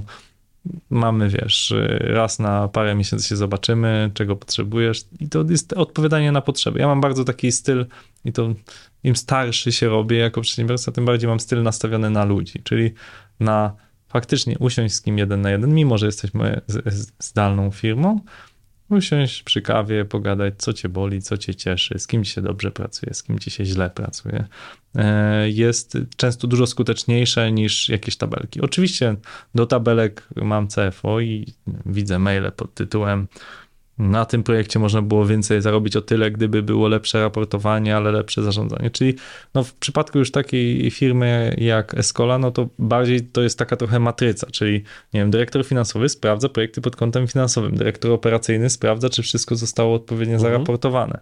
Dyrektor technologiczny sprawdza, czy odpowiednie frameworki zostały użyte, czy biblioteki, robi code review, działa przez headów odpowiednich technologii, także jest to dość złożone i no, ja akurat wierzę w takie, mm, takich cross-check, że nie, że jest hierarchia, prezes sprawdza y, wszystkich menedżerów, ci menedżerowie sprawdzają wszystkich swoich pracowników, czyli każdy sprawdza się pod kątem jakiejś danej dziedziny, w której naprawdę ma coś do powiedzenia i bardzo wierzę w model y, taki, taki właśnie czeladniczy mistrz uczeń, czego przykładem doskonałym jest CTO. CTO to musi być w software house'ie osoba, do której naprawdę aspirują wszyscy programiści, czyli to jest osoba, która musi znać różne technologie, mieć duże wyobrażenie architektury, cisnąć tych programistów. No, no, myślę, że nie powiem czegoś super odkrywczego, że programiści w ostatnim czasie mieli dość dobry czas. W sensie wszyscy masowali im plecki, stopy, e, było dobrze. Nie? Król życia. E, I e, natomiast większość programistów też jest pasjonatami działania w tych różnych technologiach. I CTO powinien przyjść powiedzieć, że Artur, kurczę, ten kod jest słaby, mógłbyś napisać lepszy, ale nie zjeżdżam ciebie jako mówię, tu ten kod mógłby lepszy, gdybyś zrobił to, to, to. A tu co to jest za makaron spaghetti? A przeczytaj tą książkę Pragmatyczny Programista o zasadach programowania dobrego. I wtedy ja mówię, kurczę, nie, no dobra, jestem królem życia, ale jeszcze mogę być jeszcze bardziej, mogę zostać cesarzem życia, jeśli się czegoś douczę, jeśli zostanę lepszym człowiekiem. I tutaj ten, ten model mistrz uczeń jest bardzo potrzebny. Oczywiście, no CTO nie będzie znał się super w każdej technologii, więc ma szefów technologii, tam, czy JavaScripta, Reacta i tak dalej, żeby mogli e, ci ludzie się wzajemnie od siebie uczyć. I to jest związane z stażem, ale nie zawsze to znaczy, że musi najstarszy, że tak powiem, być tym szefem obszaru, może być to osoba, która po prostu ma największe wyobrażenie, stara się i tak dalej, więc to jest połączenie tych dwóch aspektów. Jeśli chodzi o tematy, które oczywiście teraz wszyscy nasi słuchacze myślą, czyli KPI, OKR i tak mhm. dalej. No właśnie. Z tym tematem. North Star Metric teraz modne ponownie i tak dalej. Z tym tematem mam mieszane uczucia. Jak, mhm. Jako doktor ekonomii, wiesz, oczywiście przerobiłem tych różnych metryk i metodyk bardzo dużo. No ale każda z nich ma swoje wady i zalety i nie, nie zastąpi, szczególnie mówię w małej, średniej firmie, takiego dobrego, dobrej rozmowy, i dobrego patrzenia na to, na, na czym faktycznie naszej firmie zależy. Dam Ci przykład e, dla Escoli. No myśmy sobie wyznaczyli, że my do poziomu tego jak teraz, czyli 20 milionów i około 100 osób, chcemy iść głównie w masę, czyli wszystkim generujemy revenue, a dopiero potem zajmiemy się zyskiem. To jest nasz plan na przyszły rok. Ok, osiągnęliśmy pewną masę krytyczną, że jest z czego ten zysk teraz zbudować i nie koncentrowaliśmy się na tym. Więc ważne też, że jedna rzecz to są metryki, ale też co ci zależy? Czy zależy ci na zbudowaniu spółki dywidendowej, która będzie po prostu miała dużo zysku, czy zależy ci na skali, czy zależy ci na zbudowaniu wartości spółki, że chcesz ją kiedyś sprzedać, czy zależy ci na spółce lifestyle'owej, która będzie po prostu pozwalała ci mówić, jakimś jesteś fajnym gościem, a niekoniecznie będzie ani generowała przychód, ani zysk, nie? Więc to też jest pewna samoświadoma. Spółka, spółka lifestyle'owa, bo to się wydaje idealnie pod celebrytki model przedsiębiorczy. Nie, są, niektórych. są ludzie, którzy... E, ja, ja, mieszkam w zimie na Teneryfie i sam są na przykład, nie wiem, jest lodziarnia, która jest otwarta tylko od 16 do 20. No jest to absurdalne. Mogłaby być otwarta dłużej i ten człowiek by więcej zarabiał. Na pewno mógłby sobie zatrudnić kogoś, kto by tam to ogarniał i tak dalej. No ale ten człowiek tam między 8 a 15 czy 8 a 14 sobie pływa na surfingu, nie potrzebuje więcej pieniędzy, więc nie mam na myśli tylko takiego celebryckiego, że on sobie wrzuca na Instagramie, ale jestem super przedsiębiorcą, tylko też to, że lifestyle tej osoby to jest głównie surfowanie, a ten biznes po prostu okay, dostarcza życie. Moje złe skojarzenie ze słowem lifestyle, czyli bardziej po prostu, że how, how much is enough. Mhm. W tym sensie, tak? Czyli okej, okay, wystarczy mi taki poziom, więc moja spółka ma pewną granicę mhm. i powyżej tak. tego, czyli tak. nie każdy, kto ma jeden punkt z kebabem, musi do zabudować sieć kebabów. Myślę, że większość osób e, tak, tak ma tak naprawdę. Co więcej, myślę, że wiele osób przytłacza. Obserwuję bardzo wielu przedsiębiorców, którzy jak zaczynają przekraczać pewną granicę, nie wiem, kilkunastu osób, najczęściej to, to jest mhm. ta granica, kiedy jeszcze wszystko mogą kontrolować samodzielnie, to ta firma właśnie, nie wiem, chociaż rosną przychody, to spadają zyski, nawet firma zaczyna przynosić straty, tak? Mhm. mimo że jest większa. Że zupełnie sobie z tym nie radzą, więc. A z czego to wynika Twoim zdaniem? No, wraca y, samoświadomość. To znaczy, no, trzeba zbudować, jeżeli ma się przekracza pewną liczbę no to, pracowników, no to trzeba zbudować ten drugi stopień menedżerski, on kosztuje. I jest duża szansa popełnienia błędu, o czym dzisiaj mhm. dużo rozmawiamy. Więc nie każdy musi to robić. Ja akurat mam wizję dużej firmy, znaczy mi się marzy firma, mówię, 500-osobowa, więc budujemy pod to e, i, i, takie mechanizmy tworzymy, które, mówię, kosztują ekstra pieniądze, żeby mieć te motory wzrostu. Dlaczego akurat 500? No, wspomniałem, że ja jestem, dyrektor, ja jestem doktorem zarządzania strategicznego i moje marzenie to jest firma, która ma faktycznie dużą masę, może robić duże projekty takie skalowalne, impaktowe e, i gdzie faktycznie są warstwy managementu, które pozwalają mi mniej pracować albo zajmuje, zajmować się innymi obszarami bardziej rozwojowymi. No i wydaje mi się, że cała historia Escoli to pokazuje, tak? Spółka akcyjna, y, dokapitalizowanie jej pieniędzmi akcjonariuszy, jakby wzrost przez akwizycję i tak dalej, to wydaje mi się, że dosyć spójnie nam, e, nam to wyszło i wychodzi. Aczkolwiek teraz na pewno rynek się trochę e, zawraca. E, rynek e, software developmentu się kurczy. No, my szczęśliwie akurat no, na razie w tym półroczu zrobiliśmy ponad 50% wzrostu rok do roku, więc, więc idziemy przeciwko temu rynkowi, ale też jestem ostrożniejszy. Nie kupujemy na przykład w tym roku, nie planujemy żadnej, kupienia żadnej firmy, bo nie chcę sobie pozwalać na takie ryzyko w tym momencie. Mhm. Wolę na, nagromadzić e, ekstra kapitał. Także tak, wydaje mi się, że no to trochę ze mnie wynika takie przekonanie, że duża firma to fajna firma. Oczywiście ktoś inny może tak. powiedzieć mała firma, fajna firma, ale, ale no wiem, że też jest model, który niektórzy y, przedsiębiorcy, choćby Michał Szafrański, solopreneur, że ja jestem tylko ja, nikogo nie zatrudniam, ludzie są problematyczni, co jest prawdą, e, trzeba ich zatrudniać, potem zwalniać, mają różne problemy, które trzeba rozwiązywać, przywiązujemy się do nich, etc., etc., więc zatrudniam tylko freelancerów, tylko na faktury czy jakieś tam umowy o dzieło. Okej, okay, ja szanuję te, każdy model, ale to wynika też z jakiejś świadomości. Michał sobie tak postanowił, bo miał jakieś widocznie negatywne doświadczenie i tak sobie postanowił. Moim marzeniem od początku była raczej duża firma. Trudno mi było w to uwierzyć, kupując ją od Rafała, jak miała pięć osób, ale no na razie idziemy dobrą drogą i, i jakby jeszcze ja, jest, ja uważam, że jesteśmy dalej na początku tej przygody. To zobacz, to jest ten moment, że ja dalej pamiętam, żeby zahaczyć o wątek, który po raz pierwszy poruszyłeś pół godziny temu i wątek, hmm. pytanie, które ja zadałem jakieś 50 minut temu. Dalej pamiętam, słuchaj, jesteśmy cały czas w procesie i wątek, do którego chcę wrócić i który się wiąże z tym zarządzaniem strategicznym, jest to, co powiedziałeś o Radzie Nadzorczej i jej budowaniu. W zasadzie, że w pewnym momencie podjąłeś decyzję, że potrzebujesz takiego wsparcia. Skąd taka decyzja, jak to mhm. działa, bo to myślę może być ciekawe dla wielu osób, a jednocześnie myślę, że po części może to być odpowiedzią na pytanie otwierające dzisiaj, czyli jak twoja praca codzienna wygląda, bo zakładam, mhm. że być może te spotkania tejże Rady są jakoś zainkorporowane w twój tygodniowy, miesięczny mhm. czy kwartalny plan twoich własnych operacji quote to quote. To może zróbmy Artur najpierw o Radzie e, Nadzorczej, mhm. a potem o tym dniu. No dokładnie. To o Radzie Nadzorczej, tu też chcę zwrócić osobą, Rada Nadzorcza, no to jest oczywiście wymóg dla spółek akcyjnych, dla spółek ZO jest to opcja, e, więc chcę, żeby ci, którzy nas słuchają, którzy mają na przykład jednoosobowe działalności, potraktować, że to może być rada doradcza, czyli mhm. prosicie trzy osoby, żeby raz na miesiąc się spotkały i wam poopowiadała. W zasadzie. Tak, taki mastermind skierowany na rozwój waszej firmy. E, lub też praca indywidualna, czyli jeżeli masz e, firmę i ty pracujesz po prostu z coachem jeden na jeden, jeżeli jesteś jednoosobowym właścicielem, tak, tak jak w twoim wypadku Artur.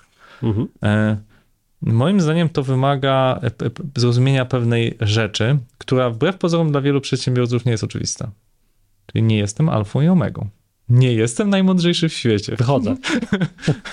Naprawdę. Takich rzeczy w tym programie nie będziemy promować. Smutne to powiedzieć, ale wielu przedsiębiorców, którzy no, jeśli jakiś tam relatywny sukces, no widzą tutaj koledzy, koleżanki na etacie, zarabiają w korporacji, nie wiem, 5, 6, 7 tysięcy, pną się po tej ścieżce, a ty zrobiłeś firmę, kurczę, zarabiasz kilkanaście tysięcy, czy nawet więcej, możesz sobie pozwolić na firmowy samochód, wiesz, masz jakiś tam lifestyle, możesz pracować zdalnie, no to przecież jesteś no, super gościem, nie? Cesarzem. I czemu, czemu kogoś miałbyś jeszcze słuchać?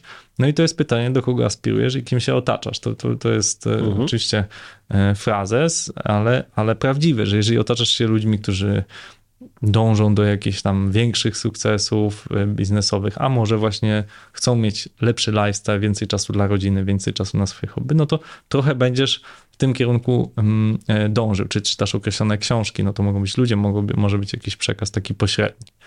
Mm, Rada nadzorcza u mnie sformułowała się w dość zabawny sposób, bo ja po prostu odszedłem z uczelni i powiedziałem profesorowi Orłowskiemu, że odchodzę, będę e, teraz robił taki software house Escola, no on się zainteresował, no i po prostu chciał zostać naszym pierwszym inwestorem, dał 100 tysięcy na warunkach dokładnie tożsamych jak wszyscy pozostali akcjonariusze wówczas. No i tak ukształtowaliśmy tę radę, potem e, było to po prostu, ja po prostu się zastanowiłem, kogo ja bardzo szanuję i nie wiem, kim chciałbym być za parę lat w biznesie, tak? To był Mariusz Turski e, w ówczesnym czasie, czyli człowiek, który założył akademickie inkubatory przedsiębiorczości i po prostu szukałem z kim chciałbym się wiązać, no, to był profesor Dariusz Jemielniak, e, którego bardzo podziwiałem i za sukcesy biznesowe i za naukowe. W bardzo niedawnym czasie dołączyła do nas e, profesor Ola Przegalińska, e, świetna ekspertka od AI, też no, bardzo, bardzo fajna pani naukowiec i też bardzo ciekawie myśląca osoba o biznesie. No i po prostu no, namawiałem te osoby. No Ole to namawiałem ponad rok temu. Mhm. Nie zgodziła się. Wróciłem, drążyłem, prosiłem, namawiałem. I, I na tej zasadzie budowałem tą radę bardzo prostym kluczem. Kim ja chciałbym być, jak dorosnę? Mhm. I to jest tak, że omawiacie wspólnie jakieś problemy, ty stawiasz im jakieś pytania, czy oni się czemuś mhm. przyglądają, dostają mhm. takie same raporty jak ty. Wiesz, interesuje mhm. mnie trochę, mhm. w zasadzie trochę jeszcze by mnie interesowało, czym przekonałeś finalnie tych mm. ludzi, natomiast też jak wygląda praca z kimś takim, czy mm. oni mhm. cię oceniają? No wiesz, najlepiej uważam, no czym ja mam przekonać profesora Orłowskiego czy profesora Mineka? Ludzi, którzy realnie no, żyją na bardzo dobrym poziomie, mają dobre zlecenia, jak zrobią wykład, dostaną no, z tego sporo pieniędzy. No co, zapłacę im 1000 zł, 2000 czy nawet 3000 miesięcznie za jedno spotkanie? Nie sądzę, żeby to było coś, co im zmieni życie. I uważam, że w ogóle to jest dobra, e, dobra rada dla, dla wszystkich a propos jakiegoś wynagradzania. To musi być coś, co faktycznie w twoim życiu coś zmieni. Czyli, czyli w, w, w, moim wypadku, no ja rozwijam spółkę kapitałową. Wierzę, że ona będzie warta kiedyś 100 milionów złotych. No i jeżeli od tego masz 1%, no to milion złotych, nawet jeżeli poczekasz na to 5-6 lat, w przypadku kogoś w nadzorczej, no to milion złotych dla takiej osoby jest jakimś tam pieniądzem, który jest zauważalny w życiu, nawet jak masz sporo pieniędzy i żyjesz dobrze. No więc tym ich skusiłem, powiedziałem, że, że jest opcja po pierwsze kupienia, każdy z nich kupował udziały za pieniądze przy relatywnie niskiej wycenie, wierząc, że to się rozkręci, a druga rzecz, no to dostali opcję, że mogą kupić udziały po obniżonej cenie tam w przypadku wejść debiutu czyli po prostu kusiłem ich e, akcjami i opcjami na akcje. I teraz też wchodzą w system po prostu akcyjny, hmm, opcji na akcje. E, jeśli chodzi o to, jak pracujemy, no to żeby to efektywnie wykorzystać spotkanie, pięć osób, z których, tak jak mówię, dwie wprowadzały spółki na giełdę albo są w spółkach giełdowych w zarządach, i trzy osoby to są arcyprofesorzy naprawdę najlepszych uczelni na świecie, no to yy, nie możesz im opowiadać, no, czy powinienem, nie wiem, podjąć taką decyzję menedżerską czy owaką. To naprawdę jest zarządzanie takie bardzo strategiczne, czyli to, co najczęściej się dzieje. Takie mamy wyniki finansowe i to są dwa, trzy dylematy, które mamy. Czyli jakby te osoby faktycznie mogą ci jakiś kierunek pozwolić obrać. Czy powinniśmy iść bardziej w stronę konsultingu, czy może aplikacji mobilnych, a może AI, gdzie rozłożyć akcenty. Te osoby mają bardzo dobry ogląd rynku. Dam ci przykład. Profesor Orłowski no, jest ekonomistą, ma dostęp do jakiejś tam wiedzy ekonomicznej, które my niekoniecznie mamy. Ja wiem, że się krytykuje ekspertów, że nie umieją przewidywać, ale jakimś cudem naszym największym klientem jest w tej chwili amerykańskie Stowarzyszenie Brydżystów ACBL, które płaciło nam w dolarach ale profesor Włoski nam zasugerował, że słuchajcie, ten dolar i euro, one były po 5 zł, w pewnym momencie tak samo. I ACBL zapytał, no a w czym wolelibyście, żebyście nam płacili? No my powiedzieliśmy, no może jednak w euro, no bo koszula bliższe ciało. No teraz, czy płacą nam w dolarach, czy w euro, stanowiłoby dużą różnicę. E, Rada Nadzorcza też radziła nam mocno, żeby pójść na, na waluty i myśmy faktycznie przestawili dość mocno firmę w kierunku walut, prawie do proporcji pół na pół, widząc, że ta złotówka może być słabsza w wyniku wojny, więc naprawdę zrobiliśmy mega push na amerykańskich klientów, europejskich klientów.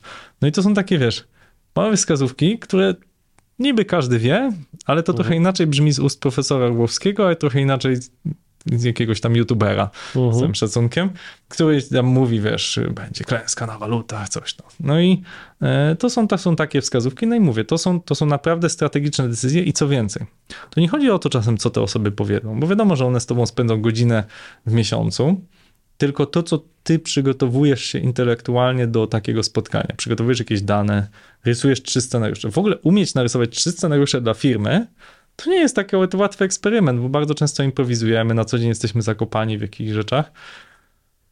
I przygotowanie się do takiej rady nadzorczej to jest zadanie sobie paru, paru trudnych pytań. No wiesz, w życiu też mamy jakieś tam życiowe wybory, nie? Czy nie chcesz się ożenić, czy być singlem, nie? Czy chcesz mieć jedno dziecko, zero dzieci, jedno, dwójka, a może jeszcze więcej, nie?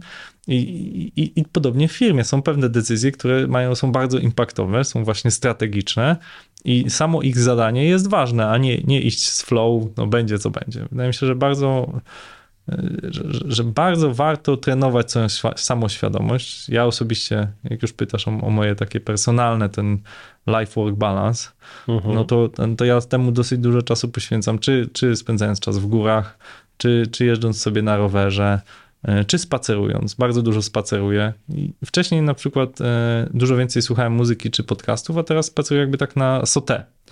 E, czy, czy jeżdżę na rowerze sotę, żeby właśnie pozwolić tym myślom Czyli dużo płynąć. czyścisz głowę. Pozwalasz, tak, tak. pozwalasz sobie, żeby myśli przychodziły do ciebie, a nie zajmujesz głowy czymś innym.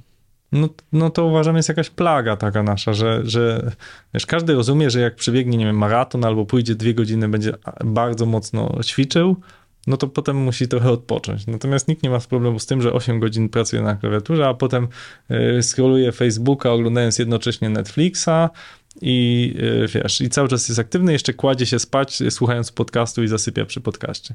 Wiesz, to jest taka pułapka produktywności, że wychodzi z założenia, że każda minuta, w której się nie rozwijasz, to jest ta minuta zmarnowana, więc ludzie, ile osób miało w ostatnim tygodniu, gdybyście sobie słuchacze zadali takie pytanie, czas, że a teraz usiądę przez godzinę i nic nie będę robił. pomyślę sobie, albo to jest super nad trudne. kawą. To jest super trudne na dwóch poziomach.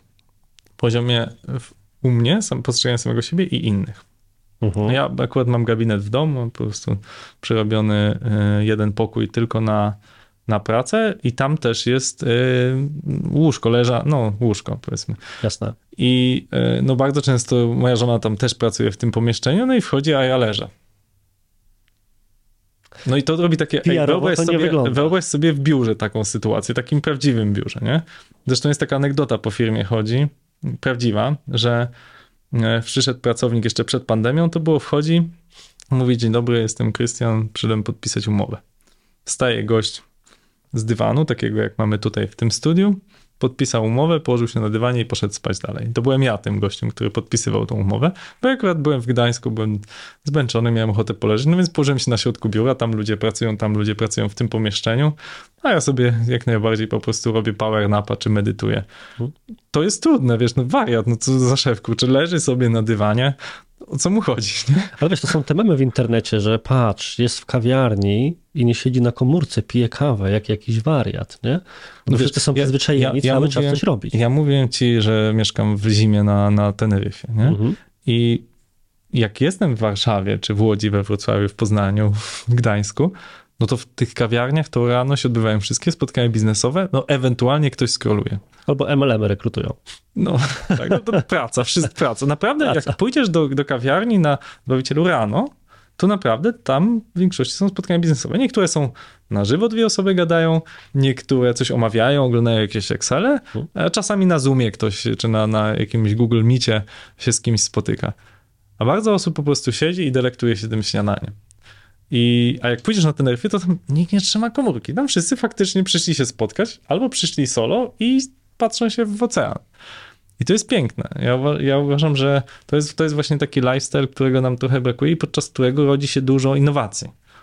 Z jakichś rozmów przypadkowych. Przypomina mi się taki mm, startup PayEye, który umożliwia płacenie okiem, że jakby socze, socze. We, we Wrocławiu mają siedzibę, to jest duża firma, tam parę milionów euro finansowania mają, albo może nawet więcej. E, I, i, I faktycznie tam w kilkudziesięciu miejscach się płaci tym, tym okiem. Mm, No to właśnie byli w knajpie, chłopaki. Zapomnieli portfela, komórki chyba gdzieś w aucie. Nie było jak zapłacić. W restauracji zjedli. No głupio wyszło. No i zaczęli się kłócić. Kurczę, czemu ty nie wziąłeś portfela, ani komórki? Co ty nie umiesz się ogarnąć, stary? No, a jeden z nich mówi nagle, no ale przecież technologia dzisiejsza, czemu nie można zapłacić jakimś kciukiem albo okiem? No na Boga, przecież to wszystko już mamy, przecież telefon odczytuje naszą grupę. No i tak powstał startup, nie? Od jakiejś głupiej kłótni w, w sytuacji i właśnie oni nie mieli komórek, tak? I, Mhm. e, i, I myślę, że wiele pomysłów biznesowych rodzi się właśnie, kiedy sobie leżysz, kiedy spacerujesz, kiedy sobie z kimś rozmawiasz tak po prostu o czymś, zakładając, że, że oczywiście masz ukierunkowane myślenie na czymś, no bo nie da się ukryć, że ja jako przedsiębiorca, ja myślę, że większość osób, które e, są zaangażowanymi menedżerami, nie tylko founderami, podzielają to uczucie, że faktycznie no, o pracy się też myśli po pracy. Ja nie jestem w stanie o 17 wyłączyć swojego myślenia ciach. Rozmawiam o tym czasem z żoną, czasem opowiem coś, e, coś e, rodzicom moim, znajomym, co robię w pracy. Jakby nie mam z tym problemu, lubię swoją pracę. E, Więc no, nie, było, nie jestem w stanie kliknąć switch off. Nie? Mogę oczywiście nie otwierać komputera po 17 i to jest super, polecam. Natomiast y, nie, nie jestem w stanie wyłączyć swojej głowy całkowicie i często rodzą się wtedy fajne pomysły. I też uważam, że nie ma nic złego właśnie w pójściu na godzinny spacer, czy samemu, czy z kolegą z pracy i pogadaniu o tym i o owym, żeby coś genialnego wymyślić. Jest taka książka, która mi się od razu kojarzy, dlatego pytałem cię o strukturę tego czasu. Nazywa się Roadless Stupid, droga mniej głupia, czy jakby Mhm. to mogli przetłumaczyć. Nie wyszła na polskim rynku, stąd posługuje się oryginalnym tytułem. I to jest książka o tym, jak sobie we własnym kalendarzu zaplanować coś, co autor nazywa thinking time. Mhm. Czyli coś, co możesz zrobić właśnie podczas spaceru, czy siedząc w biurze, położyć się na jakimś szezlongu z logiem Escola. Mhm. Tylko, że on właśnie mówi, że takim pierwszym stanem jest, że kładziesz się i dobra, niech myśli do mnie przyjdą. Natomiast drugim stanem jest mieć pewną strukturę tego, o czym chcę pomyśleć. Właśnie wiedzieć, Mhm. jakie pytania sobie zadawać. Stąd właśnie ja cię spytałem o te wszystkie metody przygotowywania się do spotkań, czy to właśnie z, jak to ładnie określiłeś, D-levelem menedżerskim, Mhm. czy z radą nadzorczą, bo bardzo mi się podoba taka rama, która się w naszej dyskusji wytworzyła, czyli że jak dużo czasu który myślę jest banalizowany, zajmuje przygotowanie do tego, żeby dobrze działać. Większość Mhm. ludzi właśnie, to jest ten znów banalny cytat, który okazuje się prawdą, kiedy nad nim odpowiednio długo pomyśleć, że większość ludzi myli produktywność z byciem zajętym.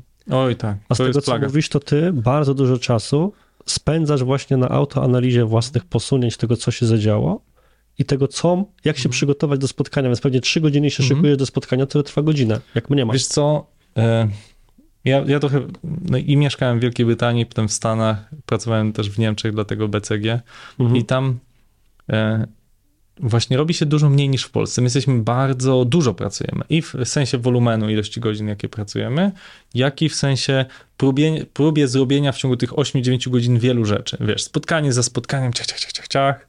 E, brak czasu na, wiesz, no dosłownie, na zjedzenie kanapki w czasie pracy, wysikania się. Słyszę to nagminnie, to, o taki miałem dzień, że nie miałem czasu się wysikać. Albo napić wody. No na Boga, no to byłeś super nieproduktywnym, bo ta woda by ci pewnie pomogła lepiej myśleć, lepiej przeprowadzać te spotkania. No, słyszę często takie absurdy, jako właśnie chęć popisania się, jaki to był, jak ostro pracowałem, nie? No to tak jakby powiedzieć, o, przebiegłem cały maraton, ale ani razu nie skorzystałem z punktu picia wody. Ale wiesz, tu wracamy też tak na, tylko wchodząc na pół sekundy w zdanie do potrzeby bycia ważnym i potrzebnym.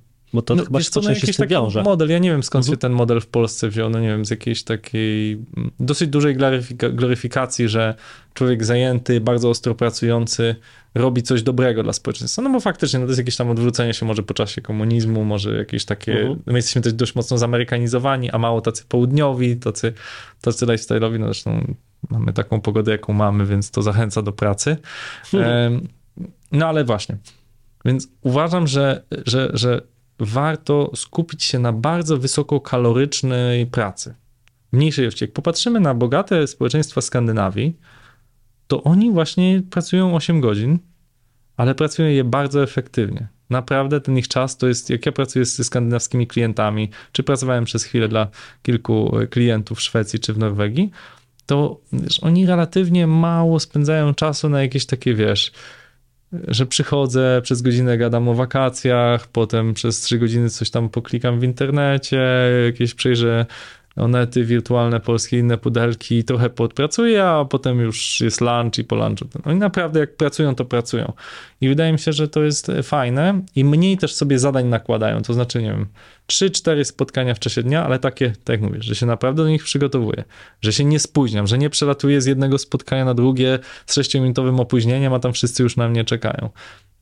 I, i, I widać, że po prostu te, ja mówię, to są wysokokaloryczna praca, e, która jest często bardziej opłacalna. Lepiej zrobić mniej spotkań, ale takich, gdzie będą wszyscy skupieni, wszyscy wypoczęci i skupieni na tym, co chcemy faktycznie osiągnąć. Tym staram się kierować. Jeszcze mam dużą drogę na pewno do przejścia Mhm. przed sobą, no ale z tego powodu, jak pytałeś mnie o, o ilość jakichś tam spotkań, no to jest kilka spotkań w tygodniu, ja mam łącznie półgodzinnych, bo też uważam, że pół godziny to jest limit jakiejś takiej naszej capacity mm, skupienia w przypadku rozmowy online.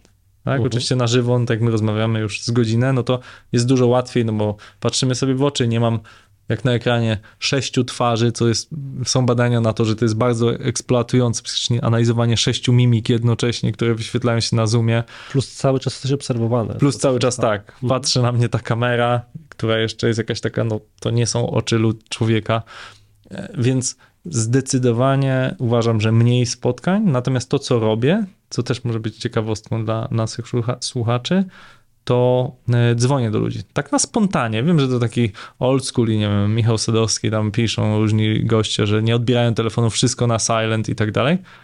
Ja lubię zadzwonić do mojego menedżera, menedżerki i powiedzieć, no Monika, co tam słychać dobrego, jak tam trening, e, jak tam wakacje, coś tam. No i oczywiście 90% pracy będzie, będzie rozmowy o pracy, o tym, jakie masz trudności i tak dalej. Słuchaj, jakość takiej rozmowy jest zupełnie inna, bo wiadomo, że jak się umawiamy na jakieś spotkanie, to każdy tam raportuje, chce zrobić jakieś wrażenie, a potem ziewa, jak ktoś raportuje, co mnie nie dotyczy.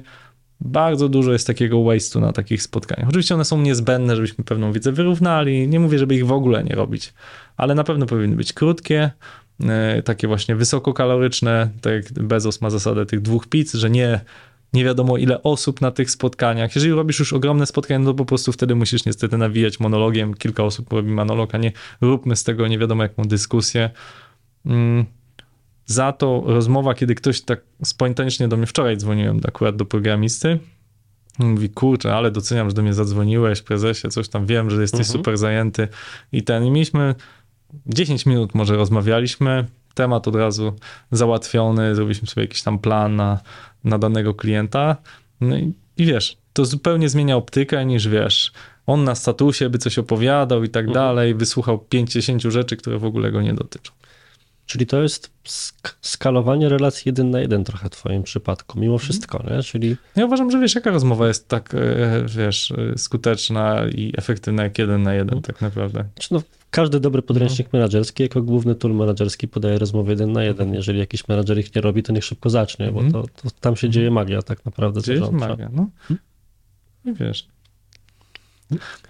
A jeszcze jeden wątek chciałem poruszyć, bo też tak, pamiętam. cały czas jestem ci winny opowiedzenie dnia, ale... Tak, tak, tak, tak.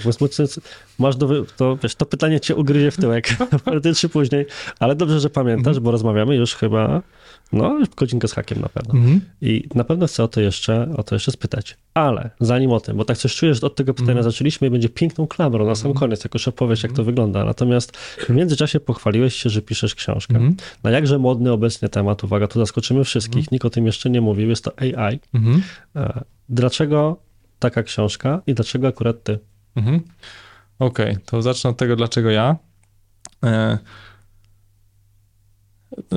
ja w odróżnieniu do większości osób, które piszą w ostatnim czasie lub opowiadają AI, faktycznie zrobiłem projektów na małe kilkadziesiąt milionów złotych z zakresu AI. Skromne. Z, z zakresu adaptive learning. Mówię o projektach naukowych, nie mówię o projektach komercyjnych, które też robiliśmy mm. jako Escola. Mówię o projektach, gdzie ja byłem kierownikiem e, badawczo-rozwojowym. E, to było od adaptive learning, czyli w jaki sposób zrobić takiego indywidualnego tutora. Teraz rzecz wydaje się dość oczywista, ale jak składałem te projekty, mhm. często je wymyślałem, potem kierowałem jakimiś pracami badawczymi i aż do raportów oddania i sklejenia tego. Mm, y, metody zabezpieczenia aplikacji poprzez jakieś takie predictive analysis. E, bardzo dużo skupiam się oczywiście na, na uczeniu nadzorowanym, czyli że pokazujemy jakieś dobre wzorce i złe wzorce. No, z Adamem Weberem z Pomelody mamy taki projekt, gdzie wykrywamy e, spektrum autyzmu u małych dzieci, pokazując po prostu, które dzieci mają autyzm, które nie i one reagują inaczej trochę na dźwięki generowane przez tą aplikację. Także no, tych projektów zrobiłem naprawdę sporo. To jest no, większość mojej pracy naukowej to jest, to jest jeśli nie cała w tym momencie, od, od dwóch, trzech lat, to, jest, to są zastosowania AI w różnych dziedzinach, głównie w edukacji, ale nie tylko. No teraz skończyłem pisać taki duży projekt na 30 milionów o tym, jak właśnie oczujnikować dobrze dom, żeby za wykorzystaniem tych Apple HomeKitów i, i tak dalej, żeby mieć taki smart home, który będzie efektywnie oszczędzał energię około 10%, wyłączając pewne strefy, włączając, rozlokowując te czujniki i to wszystko podpijając przez pod dużą analizę taką. Skąd u ciebie zainteresowanie tym tematem kilka hmm. lat przed rynkiem?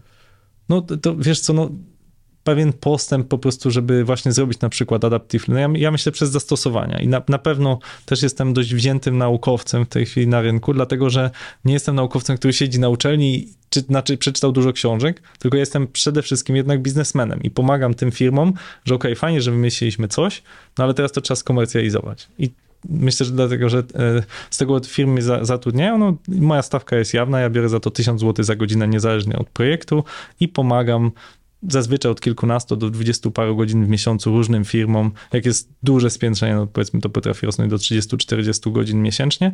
Jak ustroić te, te, te, te metody badawcze, żeby faktycznie dały jakiś efekt taki namacalny, biznesowy. No i właściwie bez AI no, pewne rzeczy są już nie do zrobienia. Adaptive Learning osiągnęło za pomocą prostych funkcji if, then, jakichś tam pętli programistycznych, no ma swój limit. Już od 80. lat nie dokonał się duży postęp, natomiast dzięki temu big data i tym analizom dużej skali można zrobić progres. Ale Dla zaznaczę... Osób, które nie rozumieją tylko pojęcia, możesz w dwóch, trzech mm. zdaniach... No czyli krótko mówiąc, jak mamy duży, zesp- duży ilość danych i możemy nauczyć, e, krótko mówiąc, algorytm, że nie wiem, dana osoba lubi uczyć się szybko, szybko mieć dużo zadań w krótkim czasie, albo lubi z kolei powoli, albo lubi bardziej goniącego cię nauczyciela, który mówi, a dzisiaj się nie uczyłeś, notyfikacja leci na telefonie, albo z kolei słuchaj, dasz radę, dasz radę, Artur, mhm. będzie dobrze.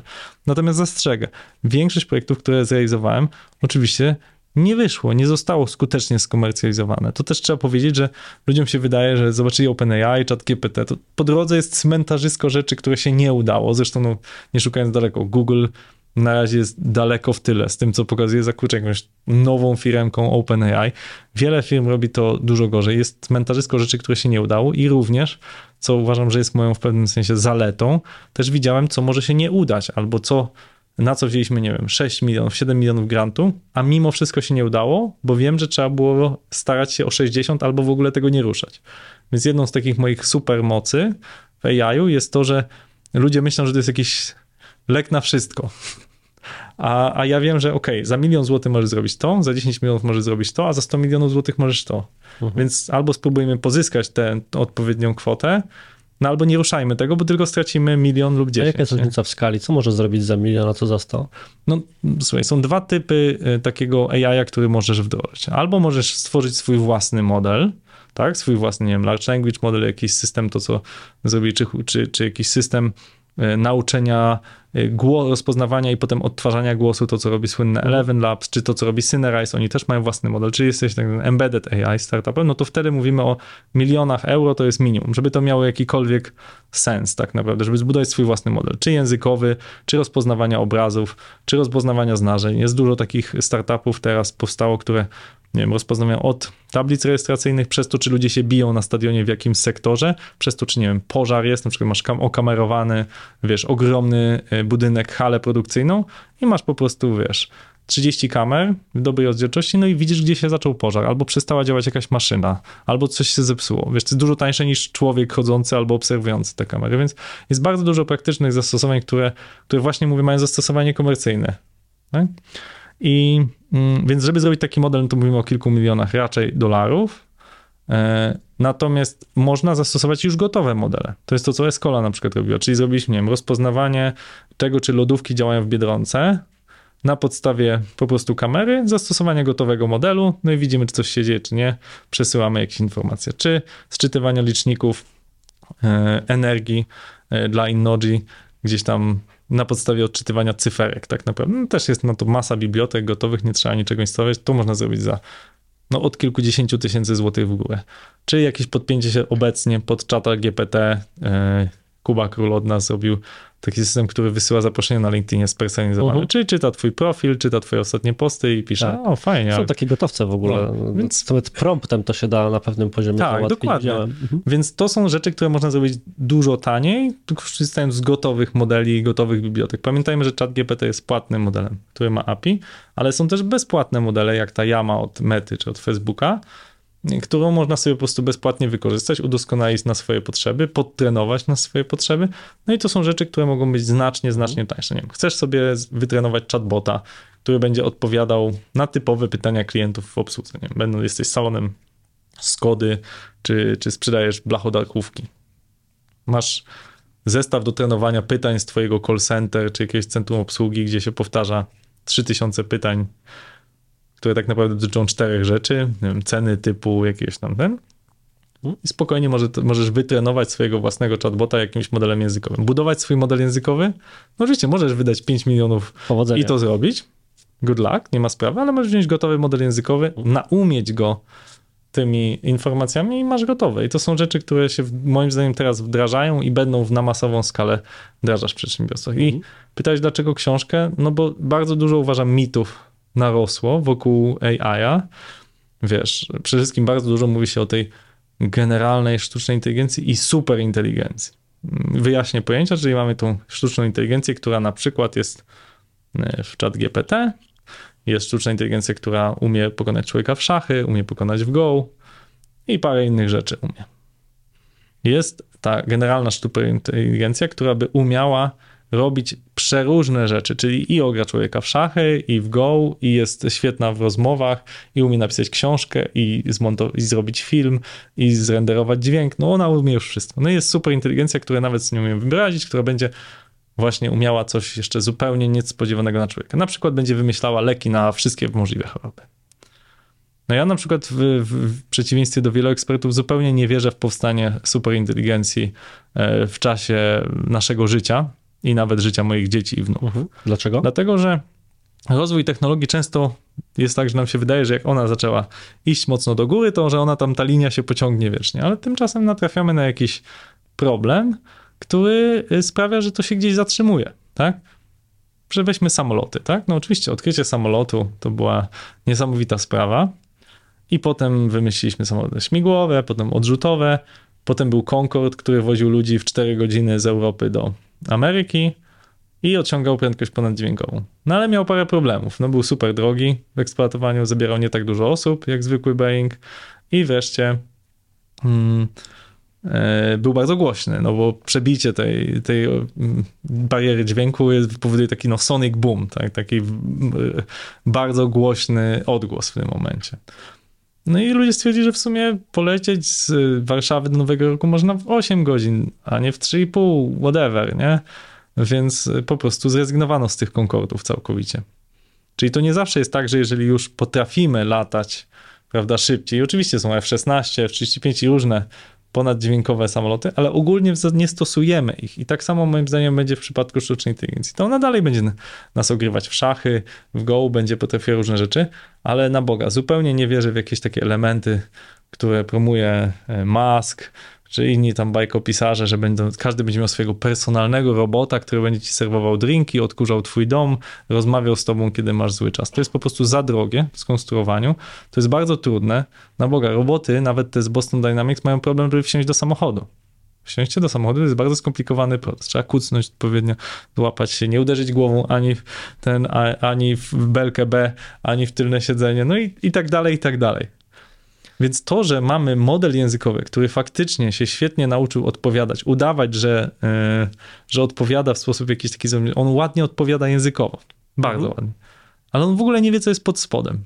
Do niedawna ten chat GPT 3,5, no to on nie umiał liczyć, w sensie on zgadywał odpowiedzi liczbowe, nie na podstawie dokonania matematyki, co jest bardzo proste dla komputera, tam dodać e, dwie nawet duże liczby, tylko po prostu zgadywał na podstawie językowych wyników zgadywał odpowiedź. No absurd. Uh-huh. I, I to pokazuje, jak jeszcze jesteśmy w lesie, jeśli chodzi o takie praktyczne zastosowania tej sztucznej inteligencji. Natomiast w to, w co wierzę, mhm. to jest to, że faktycznie sztuczna inteligencja zmieni to, jak pracujemy.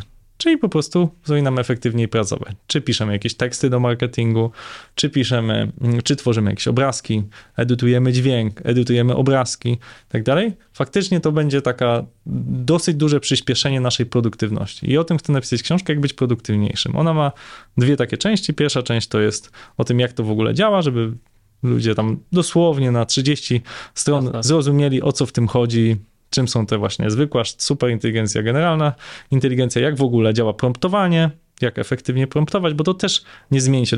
Ludzie pytają mnie często, a napiszesz książkę, za dwa miesiące ona będzie zupełnie nieaktualna. Nie, zasady promptowania są niezmienne od bardzo dawna i one prawdopodobnie się nie zmienią znacznie e, w najbliższym czasie. To się może trochę uprości, ale zasady promptowania będą w miarę niezmienne. A druga część to będzie dla marketerów, dla sprzedawców, dla nauczycieli, dla inżynierów, dla programistów i tak dalej. Będzie część, którą każdy sobie będzie mógł coś wybrać interesującego dla swojej grupy zawodowej. Czyli to będzie poradnik. Na nie? pewno zamówię, ale wiesz co? Bo ty jesteś bardziej, widzę, entuzjastycznie nastawiony. Ja jestem bardziej przerażony. Znaczy, to może nie, zaniepokojony, żeby tak mm. z angielska odpowiedzieć A czym jesteś zaniepokojony? Mhm, ponieważ rozumiem wszystkie analogie, które przeważnie się pojawiają w kontekście albo właśnie tempa rozwoju technologii, tego hype'u, wszystkich tych cykli.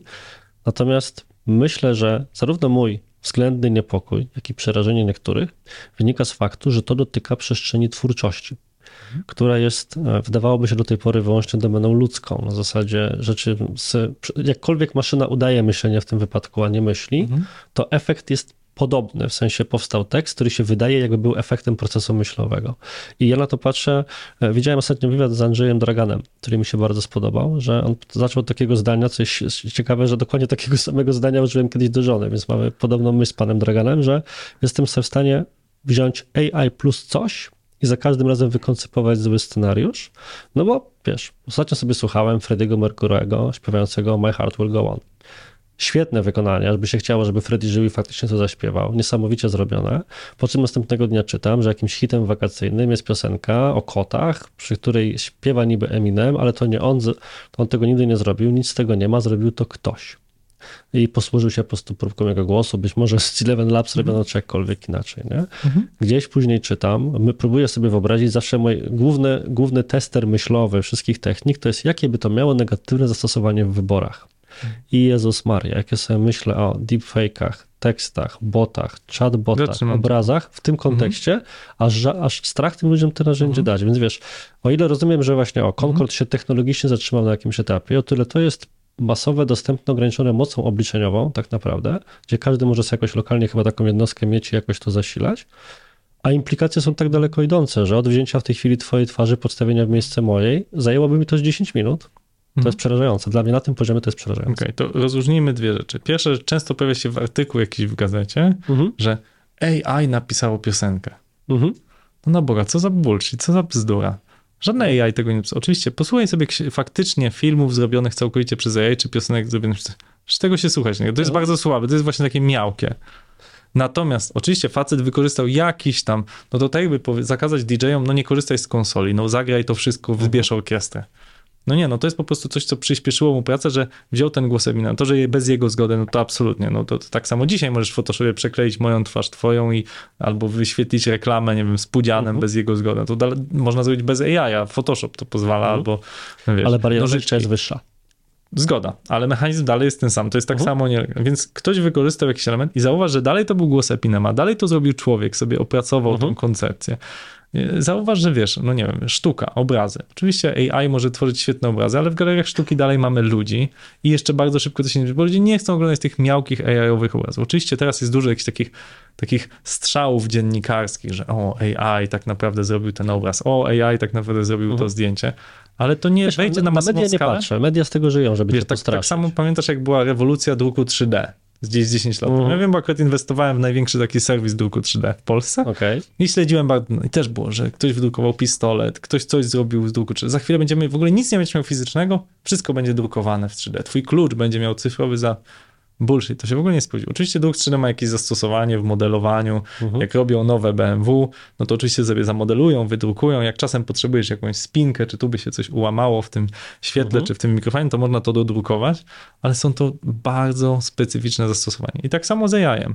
Oczywiście, że to będzie pomagało nam, czyli jakby będzie Photoshop 2.0. Faktycznie będziesz mógł, i to już jest w aparatach, na Boga. Wszystkie modele telefonów, czy weźmiesz iPhone'a, czy, czy jakikolwiek telefon z Androidem, to on cyzeluje to zdjęcie w oparciu o to, co ludziom się podobało, co klikali, poprawi twoją twarz, Samsung poprawi, twarz poprawia. tak, poprawi gładkość case, twojej skóry. Gdzie Samsung pod, podmieniał zdjęcia księżyca, czy, czy Xiaomi, czy innych Mhm. Huawei, co jakkolwiek się to wymawia, gdzie ludzie robią zdjęcia na ultrazoomie księżyca, mieli po prostu podstawiane zdjęcie przez AI, piękne takie księżycowe, jakbyś to robił co najmniej Jestem w przez stanie w lunetę. to uwierzyć, I tak dokładnie. było. no, świetny marketingowy pomysł i zabieg i, i szacun dla nich. Mhm. E, super, że ktoś to w końcu odkrył, ale wiesz, zmienia twój, twój... Jest bardzo dużo potwierdzeń, że jeżeli jesteś czarny, to on ci rozjaśnia skórę, jeżeli jesteś Azjatą, to on ci troszeczkę ją po... wybladza skórę i zmniejsza to, co oni uważają za ideał piękna, że nie tak jest te skośne oczy i tak dalej. Bardzo dużo tych zabiegów jest. One oczywiście są delikatne, takie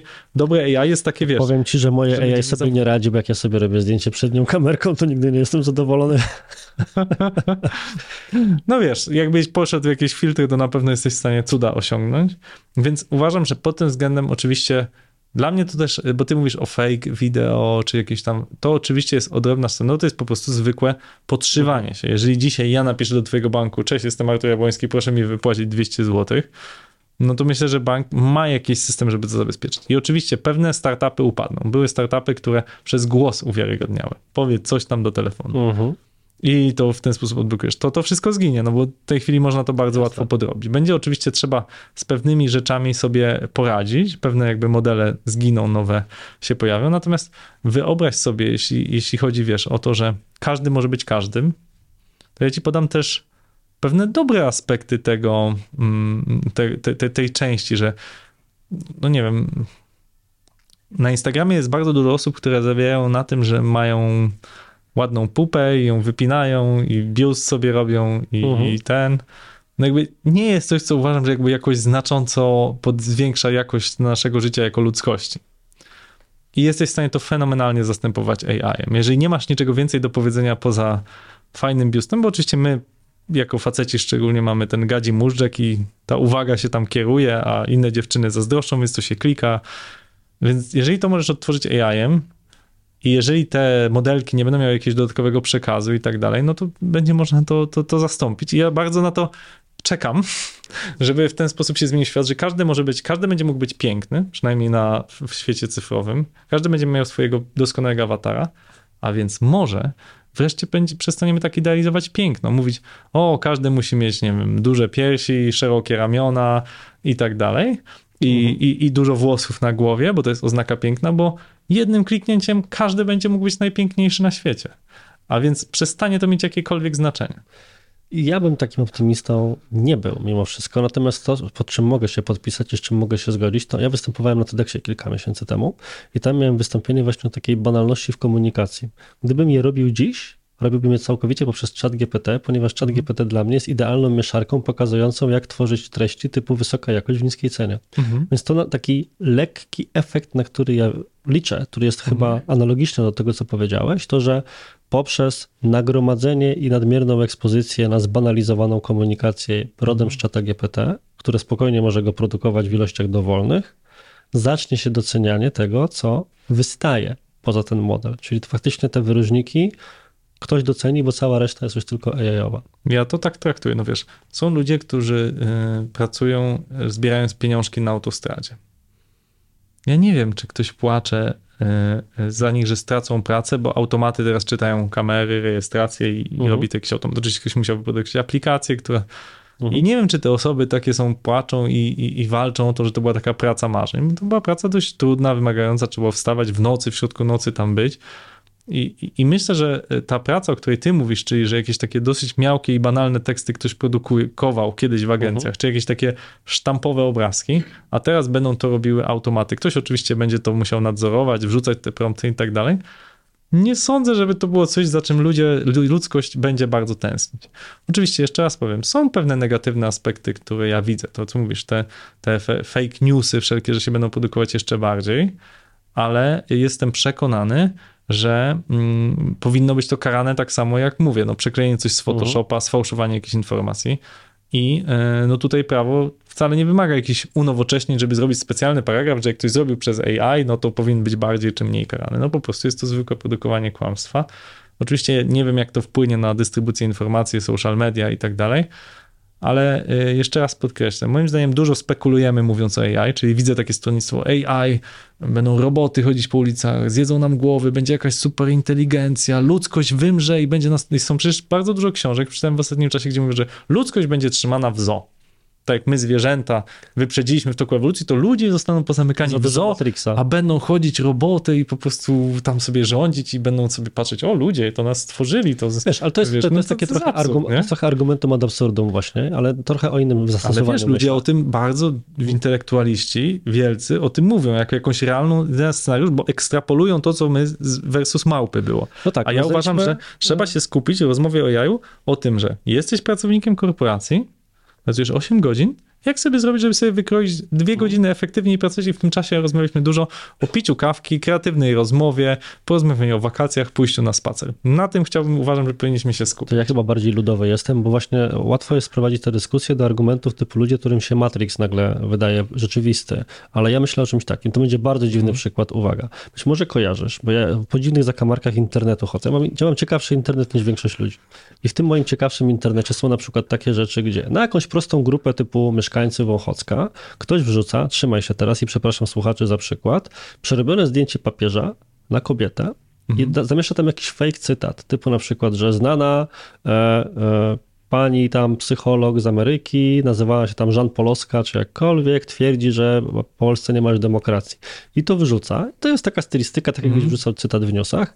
I najsmutniejsze i najzabawniejsze w tym wszystkim są reakcje tych ludzi, którzy widząc tylko lekko przerobioną twarz papieża na kobietę, łykają to jak pelikany i tam cisną w tym momencie. I teraz co z tego, że ty tego e, zakażesz albo kogoś ukażesz po fakcie? za to, co jeszcze w głowie tych ludzi zadziała. I teraz ja próbuję to ekstrapolować na AI w taki sposób, że to, to jeszcze jak ktoś jest mhm. średnio kumaty, to roz, rozmontuje w 5 sekund. A teraz wyobraź sobie, że przygotowuję wideo z Jarosławem Kaczyńskim, co mogłem zrobić nawet teraz który mówi, wycofujemy się z 500, Kusot zawsze miał rację, a zamachu nie było i to Mhm. było zawsze kłamstwo.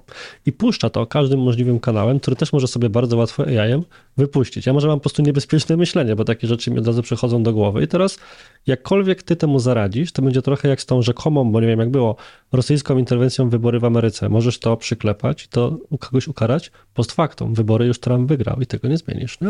Więc mnie takie rzeczy martwią. No jasne, y,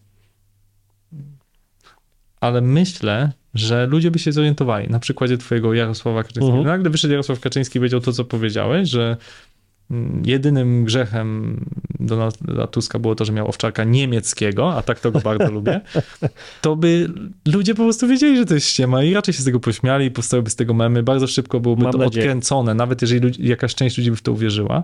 Raczej by to zostało szybko odkręcone. I wierzę, że ja wierzę w ludzkość, że ona oczywiście krótkoterminowo ma jakieś wpadki.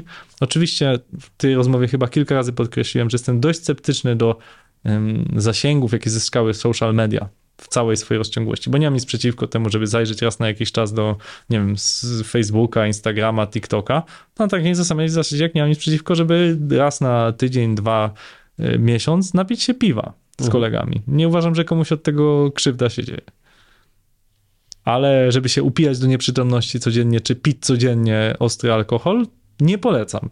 I no, wszystko jest z umiarem, nie? Jasne. A uważam, że trochę jako ludzkość poszliśmy na to, że dajemy to bardzo małym dzieciom, yy, wiesz, często w zbyt dużych ilościach. I, i, i, I to jest raczej problem dużo większy niż to, że będziesz mógł jeszcze bardziej ten przekaz rozsypywać, bo już teraz fake newsy jest tak łatwo, no mówisz, wystarczyło coś banalnego zrobić, ludzie to uwierzyli. I, i AI będzie po prostu takim kolejnym ułatwiaczem zrobienia tego, no ale takim ułatwiaczem był Photoshop wcześniej, takim ułatwiaczem były jakieś inne narzędzia, no i ułatwiaczem i, i na pewno trochę się nauczyliśmy jednak z tym walczyć po Cambridge Analytica i tak dalej. Trochę ludzie są trosze, bardziej świadomi, trochę jest więcej mechanizmów zgłaszania tego. Oczywiście zawsze będą te, te obozy, tak jak ostatnio Elon Musk z tym X-em próbuje przekonać, że tam jest właśnie powinna być wolność słowa i że ludzie mogą w sumie opowiadać bzdury. To jest też odrębna dyskusja, czy, czy pozwalamy ludziom po prostu sobie gadać bzdury, bo wiesz, to, że ja ci opowiem, wiesz, że nie wiem, nasi wspólni znajomi mają romans, a to jest kompletny bullshit, Mhm. bo chcę sobie z ciebie zażartować, jest okej, póki to nie ma jakichś tam bardzo szkodliwych, wiesz, Kwestia skali. tak, kwestia skali i kwestia tego, co to ostatecznie powoduje.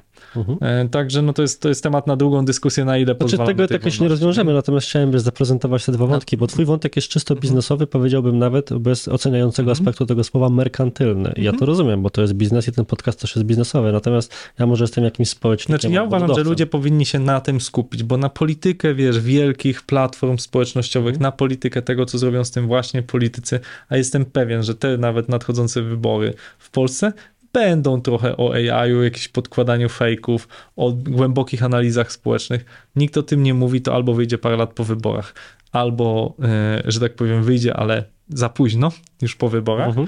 Więc na pewno to się dzieje już w tym momencie. Są zamawiane różne analizy, są zamawiane różne czynniki. No masz, masz agencję marketingową. Zakładam, że dostajesz jakieś zapytania od y, różnych organizacji nie tykamy żadnych tematów politycznych, bo ja tych rąk nie przyłożę, żeby komukolwiek... Ale jestem pewien, że zapytania dostajesz, tak? Cieszę się, że nie bierzesz, ale na pewno zapytania dostajesz. E, Nawet my dostajemy jako Escola jakieś zapytania, zrób apkę do tego i tamtego, więc y, to się dzieje i są bardzo złożone mechanizmy, ale to jest nadal zwiększenie tego samego, co robimy, tylko w sposób bardziej Jasne. produktywny, nie? No ale to właśnie jest to, co, No. dlaczego trochę wyszliśmy i to może być taką klamrą, że jednak ta akceleracja No. jest niepokojąca. No wiesz, to jest trochę tak jak się przystosować. To jest trochę jak faktycznie przejście i, i, i to jest pewna koncepcja, że wiesz, pytanie, czy przeszliśmy od młotka do młota pneumatycznego, Mhm. czy przeszliśmy od dynamitu do bomby nuklearnej. I wtedy faktycznie musimy się jako ludzkość trochę naradzić. Ok, zrobiliśmy bombę nuklearną, teraz jest modny ten film Oppenheimer. Fantastyczne. Tak, bardzo mi się też podobał. No i, jest to właściwie film o tym. To znaczy, czym my jesteśmy jako ludzkość i, i, i teza... em, Myślę, że śmiała i prawdziwa jest to, że nie było trzeciej wojny światowej właśnie dlatego, że są te Mhm. bomby atomowe. I teraz to dzięki temu, między innymi, że umówiliśmy się, że ej, tymi zabawkami się nie bawimy, Mhm. bo to jest turbo niebezpieczne. Na to liczę też. I być może y, był ten list, żeby wstrzymać pracę nad AI-em. Uważam, że to za wcześnie na taki list, ale na powstanie jakiegoś takiego organizacji, ala, ala wiesz, organizacja zajmująca się energią atomową w zakresie AI, Mhm.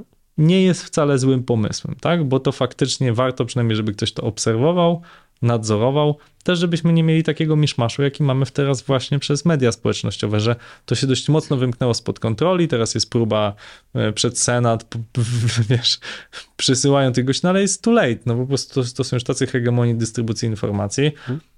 Można to odrobinę tam jeszcze korygować, natomiast fajnie, gdyby, gdyby się udało to jakoś przypilnować na w miarę wczesnym etapie, zanim zobaczymy faktycznie wielkiego informacyjnego grzyba e, po jakimś wybuchu, po jakimś naprawdę negatywnym wystąpieniu informacji. Wiesz, jaka była moja główna myśl, czy jedna z głównych myśli, która mi towarzyszyła podczas całego seansu Oppenheimera, mhm. że obserwowałem te wszystkie decyzje, fantastyczny film, bardzo mhm. polecam swoją drogą, które oni e, podejmują i tak sobie mówię, gdzieś tam na świecie siedzą sobie teraz ludzie, którzy sobie teraz grzeją zupę i nie mają pojęcia, że jak ten człowiek jakiś przycisk wciśnie, to wszystko może pierdyknąć, nie? W sensie taki wysoki poziom bycia mhm. całkowicie dependentnym od rzeczy robionych gdzieś tam przez tak, kogoś tam, tak. o czym nie ma świadomości, nigdy nie będziesz miał. Ciekawe, ile takich rzeczy już się działo, które są tożsame, ale o nich nie wiemy. Natomiast, żeby nie eksplorować tego wątku straszenia, bo do niczego nie dojdziemy, a sobie możemy pogadać, więc nie chciałbym w tym kierunku iść. Ja, ja chcę powiedzieć tylko właśnie, for the record, że właśnie nie chcę straszyć, tylko uważam, że na tym etapie za dużo się koncentrujemy na straszeniu, a za mało na tym, hej, to jest, to istnieje, pewnie będzie z nami dłuższy czas, mhm. pewnie całe życie, wykorzystuj to, żeby być bardziej produktywnym. Mhm. Ty, Artur Jabłoński, ja, Krzysztof Wojewódz, mhm. ty, słuchaczu, wykorzystaj to, żeby być bardziej produktywnym, mieć łatwiejszą pracę, więcej czasu dla siebie. Wiesz, ja też to robię, no. natomiast tak to kiedyś ładnie ktoś ujął z takim lekkim fuj, w sensie muszę, ale po prostu cały czas mam z tyłu głowy, że wolałbym, żeby tego nie było. Tak ci powiem szczerze. Tak? No, jakoś tak, jakoś może jestem po prostu mhm. za dużą konserwą, okay. albo nie jestem aż tak technologicznie na bieżąco jak ty, więc mnie to wiesz, na mhm. poziomie, nie będę teraz biegał z dzidami na samochody, to nie o to chodzi. Zaadaptuję się i przetrwam, mhm. ale gdzieś tam z tyłu głowy mam zawsze, że Kurczę, no, to ja jestem bardzo zachwycony, no bo wiesz, choćby ten, ten czat GPT on jest bardzo mocno oczyszczony z takich złych rzeczy, typu wiesz, przekleństwa, jakieś negatywne rzeczy, tam ktoś dobrze ten model wyczyści, więc ja myślę, że ktoś mhm. jednak, póki na tym etapie, to się może za chwilę zmienić, jest to mhm. ogólnie dobre zjawisko. Ale Wisisz mi odpowiedź na ostatnie pytanie, mm -hmm. które było pierwszym pytaniem, czyli jak wygląda twój dzień? I to będzie taka piękna klamra spinająca naszą rozmowę. I teraz możesz mm -hmm. o tym, mhm. zobacz, mm -hmm. zdążyłeś już wytłumaczyć de facto wszystkie te obszary, którymi się zajmowałeś, których samo wymienienie na początku odcinka zajęło ci z dwie minuty, jak tak bym miał mniej więcej za stoper robić. Więc mm. jak wygląda dzień kogoś, to z jednej strony myśli od AI i jego wykorzystaniem, z drugiej spotyka się z Radą Nadzorczą, z trzeciej ma projekty badawcze i te wszystkie mądre rzeczy, których już nie będę powtarzał.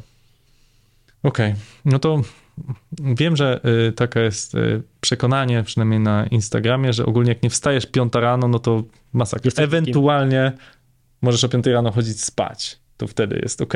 To prawda. Ewentualnie może być power gamerem i w ogóle nie śpisz. Czyli albo wstajesz wściekle rano, albo wściekle późno, nie, nie idziesz spać, nie ma nic pomiędzy. Tak, więc ja jestem osobą, która mm, lubi się wysypiać, dbam, dbam o higienę snu. Nie wiedzą o tym jeszcze moje małe dzieci, ale mam nadzieję, kiedyś się dowiedzą. w każdym razie nie ma w ogóle opcji, żebym ja siadał do pracy przed dziewiątą, nie? I to jest, y, zazwyczaj ta dziewiąta to jest w ogóle moment, kiedy jeszcze rozmawiam z żoną, pijemy kawkę, y, albo sobie idziemy na śniadanie z żoną, także ten, ten mój rozpęd dnia jest bardzo spokojny. Uważam, że wtedy, póki jeszcze nie zaleje mnie ta, ta, ta ilość informacji, które, które tam czekają i się budują, to jest dobry czas właśnie na taki czas po prostu dla rodziny. Prawie zawsze odwożę dzieci do, y, do przedszkola, rowerkiem, nie mam biura, to jest bardzo ważne, mimo że mamy cztery biura, to nie mamy biura we Wrocławiu, gdzie, gdzie mieszkam, więc dla mnie to jest taka też e, pewien sposób zaczęcia dnia, że przestałem się od czasu rodzinnego, odwożę te dzieci na dziewiątą do przedszkola, wracam, no i wtedy już powoli wchodzę e, w tryb pracowy. E, I teraz tak, mm, pracuję bardzo intensywnie. Moja żona się śmieje, że właśnie ja pracuję tak intensywnie, że powinienem pracować jedną albo dwie godziny dziennie. Znaczy, koło mnie mogłaby wybuchnąć bomba i ja bym prawdopodobnie tego nie zauważył. Znaczy, jestem laser focus w pracy. E, jeżeli chodzi o takie metody, które, które dużo ludzi stosuje, jakieś wunderlisty, co mam zrobić na dany dzień i tak dalej, ja bardzo mocno się wkręciłem w takie zarządzanie swoim czasem w bardzo młodym wieku, takich zresztą w medytacji i wiele innych takich uh-huh. hiperproduktywnościowych rzeczy, które mm, teraz ludzie stosują. Znaczy, ja byłem bardzo zdolnym geniuszem takim matematyczno-szachowym i mój bunt y, nastolatka polegał na tym, że postanowiłem nie zajmować się tak bardzo matematyką i zająłem się psychologią. Zacząłem połykać książki psychologiczne, y, medytować dużo i tak dalej. I być bardzo produktywny e, już za nastolatkiem. I właściwie do 30 roku życia, no to moje życie wygląda jak zegarku, w sensie bardzo dużo planowane i tak dalej, przez co sporo straciłem jakiejś takiej spontaniczności, imprez na studiach i tak dalej. I dlatego teraz bardzo mało planuję pod taki, wiesz, stricte czas, że muszę dwie godziny dzisiaj zrobić to, trzy godziny to, tylko mam wyznaczone jakieś obszary, nad którymi pracuję, ok? Czyli mam obszar, że nie wiem, pracuję nad hmm, strukturą spółki dzisiaj no i staram się to zrobić. Albo mam jakiś dokument, który muszę ugryźć, nie wiem, poprawienie jakiegoś dokumentu badawczego. I nie, nie, nie mam założone, że muszę go zrobić dwie godziny, tylko po prostu robię go dzisiaj. To znaczy, że czasem, jeżeli zaleje mi jakaś ilość spraw, wspomniałem, spontanicznych telefonów, no to nie zrobię go w czasie dnia, w ogóle albo sobie dużo medytuję, albo czytam książkę. Wtedy zdarza mi się, że zrobię go wieczorem, czy po prostu następnego dnia. Więc e, czasem zdarza się, ponieważ kocham kitesurfing, że wieje, no więc wtedy też mój dzień się kasuje. Mam mało spotkań, więc mam taką możliwość, że po prostu jadę na najbliższe jezioro, jadę pokajtować, czy jak jest bardzo dobra pogoda na rower, to jadę na rower na 4 godziny. Więc ten plan jest bardzo, bardzo elastyczny. W sensie średnio raz w tygodniu, czasem dwa, jadę w czasie pracy na 4-godzinną taką sesję czy kajta, czy roweru żeby po prostu nabrać trochę oddechu, sobie coś przemyśleć, co nie znaczy, że nie odbiorę telefonu w tym czasie, czy, czy coś. Mm, zdarza mi się pracować wieczorem, lubię to. Myślę, że jest to coś, co chyba trochę powinienem wyeliminować, że lubię ten czas, kiedy mm, żona już pójdzie spać, dzieci śpią i ja wtedy na przykład piszę książkę. Tak? To jest czas takiego pełnego fokusu, zakładam sobie te okularki blokujące światło i, i sobie po prostu pracuję tam czasem do pierwszej w nocy. Więc chyba nie jestem najlepszym przykładem kogoś, kto wiesz, tam ma wszystko poukładane, tak jak Pucek opowiada, że tam są jakieś mm. czasy na wszystko. Bardzo jestem spontaniczny, ale dlaczego nadal mi wychodzi być produktywny? Bo mam bardzo silnie mm, te nawyki wyrobione, jak wspomniałem jeszcze z czasów nastolatka, gdzie miałem listy na każdy dzień, priorytety. Mam listy priorytetów oczywiście na rok, e, na kwartał i tak dalej, tak gdzieś w głowie i wiem, na czym się koncentruję w danym czasie, czyli na przykład teraz przez wakacje piszę tą książkę, ja wiem, że ją napiszę i będę ją konsekwentnie pisał. Wiele osób musi stosować ten system, ponieważ nie ma zdrowych nawyków, że faktycznie, ok, mam teraz czas, to piszę, książkę, czy zajmuję się czymś produktywnym, bo akurat wygrywa dopamina, wygrywa Instagram, wygrywa coś innego, albo wygrywa robienie jakichś głupotek. Ja tak silnie jestem drive'owany tym, co wiem naprawdę, co chcę osiągnąć, czy jeszcze raz strategicznie wiem, co chcę osiągnąć, że nie muszę sobie dokładnie robić planów na dany dzień. Nie muszę sobie robić timeboxów. Oczywiście robię je z jednego powodu. Nie mam asystentki, mając tu osobową firmę, więc korzystam z Calendly i są boxy, gdzie można się ze mną umówić. Więc bardzo często robię po prostu blokery w kalendarzu. Ok, dzisiaj pracuję nad wnioskiem, albo dzisiaj jadę na rower, albo dzisiaj wieje, więc będzie, będę na kajcie, żeby nikt mi nie wrzucił spotkania z klientów, ze współpracowników. Więc to jest jedyne, co timeboxuje faktycznie mój czas. No i jakieś tam ustawione spotkań. Mam kilka godzin w tygodniu realnie wewnętrznych czy zewnętrznych. Zdarza mi się z dwa spotkania w tygodniu z klientami, więc mówię, realnie tego jest relatywnie mało. Spotkania na żywo dość ograniczam, w sensie to jest takie od wielkiego dzwonu raz w miesiącu mam po prostu, staram się jakoś zblokować spotkania, jak na przykład jadę jutro do Warszawy, no to będę miał, nie wiem, z 8 spotkań na żywo, kiedy, kiedy raz na miesiąc, dwa chcę się pospotykać czy z pracownikami, czy z klientami, czy z mhm. partnerami. Wiesz, chciałem zadać to pytanie, żeby właśnie pokazać, jak to mówią w internecie, że jest inna droga, można inaczej, pod tym kątem, że właśnie można było się spodziewać odpowiedzi tutaj Tambox, perfekcyjna organizacja, poniedziałek statusy, wtorek myślenie, środa rady i, i zapętli, prawda? A ty pokazujesz, że da się być efektywnym, i myślę, że to jest lepsze słowo niż mhm. produktywność, będąc jednocześnie po części spontanicznym i że to jest konsekwencją tych dwóch rzeczy, które mocno przezierają przez twoją, wszystkie odpowiedzi, których mi udzieliłeś, czyli z jednej strony bardzo głęboki namysł strategiczny. Ostatnio znalazłem definicję strategii, którą pokochałem od pierwszego słowa. Znaczy, znaczy nie, nie tyle definicję, ile refleksję nad strategią. To było takie jedno zdanie, strategia musi boleć poprzez świadomość wszystkiego, co eliminujesz, a mógłbyś zrobić. Hmm fantastyczne, strasznie mi się to podobało. Zapisałem sobie od razu jako zadanie rekurencyjne, żebym to o tym ciągle pamiętał, bo to jest to, co zawsze chce się wcisnąć więcej, mhm. a właśnie strategia musi boleć przez świadomość. Wciskanie więcej to jest błąd, który mhm. popełniałem przez przynajmniej dekadę swojego życia, więc teraz jestem zdecydowanie na długim biegunie, bo zawsze bardzo dużo moim zdaniem utraciłem okazji w życiu. Przez to miałem napchany kalendarz i robiłem rzeczy po prostu od A do Z w timeboxach i tak dalej. A teraz bardzo mi zależy właśnie na tej strategii z jednej strony. Wiem, jakie mhm. są moje długoterminowe cele, mhm. a z drugiej strony bardzo dużo właśnie tak elastyczności, kreatywnym czasie. Też myślę, że warto powiedzieć o jeszcze jednym, zarządzaniu swoją energią. No czasem masz ten dzień, i nie wiem, ja osobiście tak mam jak artysta, że czasami mam, na, moja żona jest akurat malarką i ona czasami ma ten dzień, że świetnie idzie malowanie. Ja tak samo mam czasami ten dzień, że po prostu dany temat mi idzie jak spłatka. No ale czasem budzisz się i po prostu no nie idzie, no nie idzie ten, więc no to jest ten dzień, kiedy po prostu, nie wiem, no jestem zmęczony, albo nie wiem, mam głowę gdzieś w chmurach, mhm. nie wiem, dziecko jest chore, więc muszę się nim częściej zajmować, no to to jest dzień, kiedy można zrobić jakieś prostsze zadania, e, wiesz, coś odhaczyć, co dawno ci się mhm. działo w, na twoich zadaniach, no i po prostu odhaczasz Ale właśnie to, dzięki twojej elastyczności możesz to zrobić. To trochę jest taki segue do tego, co chciałem powiedzieć, bo to też tym drugim filarem jest jakby świadomość siebie. Też o tym dużo mówiłeś i też takie przyzwolenie na odpoczynek, bo to się z tym wiąże. Czyli dziś mi nie idzie, więc zrobię coś, mhm. co jest tam, biurko posprzątam powiedzmy, mhm. czy zamontuję sobie sprzęt, a jutro siądę i nie mieć wyrzutów sumienia z tego tytułu, co wiąże się z trzecią taką myślą, którą bym cię podsumował, czyli głęboka dyscyplina, bo żeby być tak spontanicznym i tak elastycznym, trzeba, myślę, być niesamowicie zdyscyplinowanym, żeby się nie rozleść, bo dla wielu ludzi takie mm. systemy zarządzania sobą w czasie są raczej próbą zamknięcia tak, w kajdany tak, tak, tak. domyślnie leniwego człowieka, który wie, że jak sobie sam bata nie nałoży, to nic nie zrobi. A tutaj właśnie ja, jest ja myślę, że, tego. że jeżeli ktoś mnie słucha i właśnie e, myśli, że to jest dobre, co ja robię, no to to wynika z bardzo dobrego wytrenowania, tak? Trochę jak, nie wiem, ja mhm. siebie nie muszę zmuszać, żeby pobiegać, czy pójść na siłownię, czy nie wiem, cokolwiek, bo ja po prostu to bardzo lubię i to już jest mój bardzo silny nawyk, nie wiem, sport na przykład. Mhm. I, I tak samo nie muszę się zmuszać, żeby pójść do pracy. No oczywiście, każdy ma lepsze, gorsze dni, ale ja Wiadomo. po prostu bardzo to lubię. I, I jedyne, do czego faktycznie muszę się zmuszać, ta definicja strategii jest genialna, to do nierobienia pewnych rzeczy.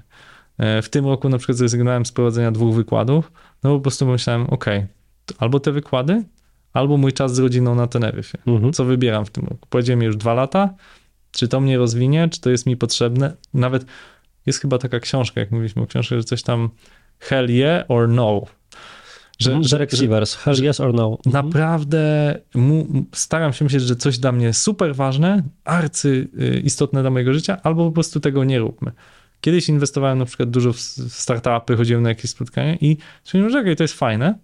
I dalej pojawiają się czasem co jakiś czas mi jakieś propozycje i tak dalej, coś chcę zainwestować albo próbuję hmm, też z jakimś przedsiębiorcą i żeby podłożyć mi pieniądze, bo bardzo wierzę w ten startup, ale naprawdę w 9 na 10% odmawiam, y, dlatego że po prostu to musi być coś, że ja słyszę o tym startupie i mi się oczy świecą, muszę się przespać przez trzy kolejne noce i dalej mi się oczy świecą, to znaczy, że ja chcę w tą osobę inwestować. Mhm. I zdarzyło mi się, że jeden czy drugi raz, no przez to mi odeszła jakaś okazja, bo już w drugiej nocy ktoś mnie wyprzedził z inwestycją.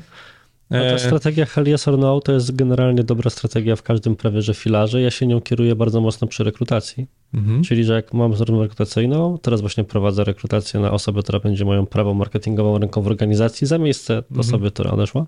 Czyli tak trochę siebie muszę zastąpić mhm. kimś strategiczno-egzekucyjnym i właśnie mam tę rozmowę za rozmową, rozmowę za rozmową, ludzie są fajni, ale to nie jest tak, że oczy mi się świecą na myśl mm. pracy z tej osobą, więc to jest twarde nie. Mimo, że w innych organizacjach ktoś by stwierdził, dobra, weźmy good najlepszego enough. z obecnego naboru, mm. good enough. Ja już jestem za stary na good enough. Nie mogę sobie pozwolić na good enough. Potrzebuję mm. kogoś, kto będzie właśnie od pierwszego dnia dobrze performował. Więc podsumujmy to internetowo. Twój dzień, po którym wszyscy cię znienawidzą prawdopodobnie po tej audycji to będzie latało. Tak trzeba żyć, proszę Państwa, jak Krzysztof. E, moim i Państwa gościem, jak się ładnie mówi, był Krzysztof Wojewodzic ze Skola. A zapraszamy do śledzenia Krzyśka w internecie. Na LinkedInie jest bardzo aktywny, prawda? Więc tam, czy jest jakieś jedno miejsce, do którego chciałbyś przekierować? Jakieś swoje tak, medium? Myślę, że, że na LinkedInie najchętniej rozmawiam. Ale no, na Facebooku mam też dużo znajomych. Nie, nie ukrywam, że mój Facebook to jest no, jednak głównie posty pracowe, takie życie. Wiadomo. E, jak ktoś chce popatrzeć na moje rowerowe czy inne, to raczej właśnie na Instagramie wrzucam uh-huh. faktycznie jakąś taką totalną prywatę. Także zapraszamy na LinkedIna Krzysztofa. Do śledzenia oczywiście tego skromnego programu prowadzącego na LinkedInie również. Ale dziś to wszystko. Do usłyszenia i cześć. Czuj się swobodnie. Rozmawiamy tak, że wejdziemy sobie bezpośrednio od razu w rozmowę. Zaraz ci mniej więcej powiem, jakie wątki chciałbym poruszyć. Mhm. O, ty umiesz to obsłużyć, patrz, bo ja nie umiem na przykład. Musiałem wstać i zobaczyć z tyłu, jak to działa, ale działa. Eureka! Zobacz, a ja tak się męczę. Jak w twoim BMW. Myślisz, że tam też tak można, czy trzeba subskrypcję wykupić? Subskrypcja. Subskrypcja na pewno.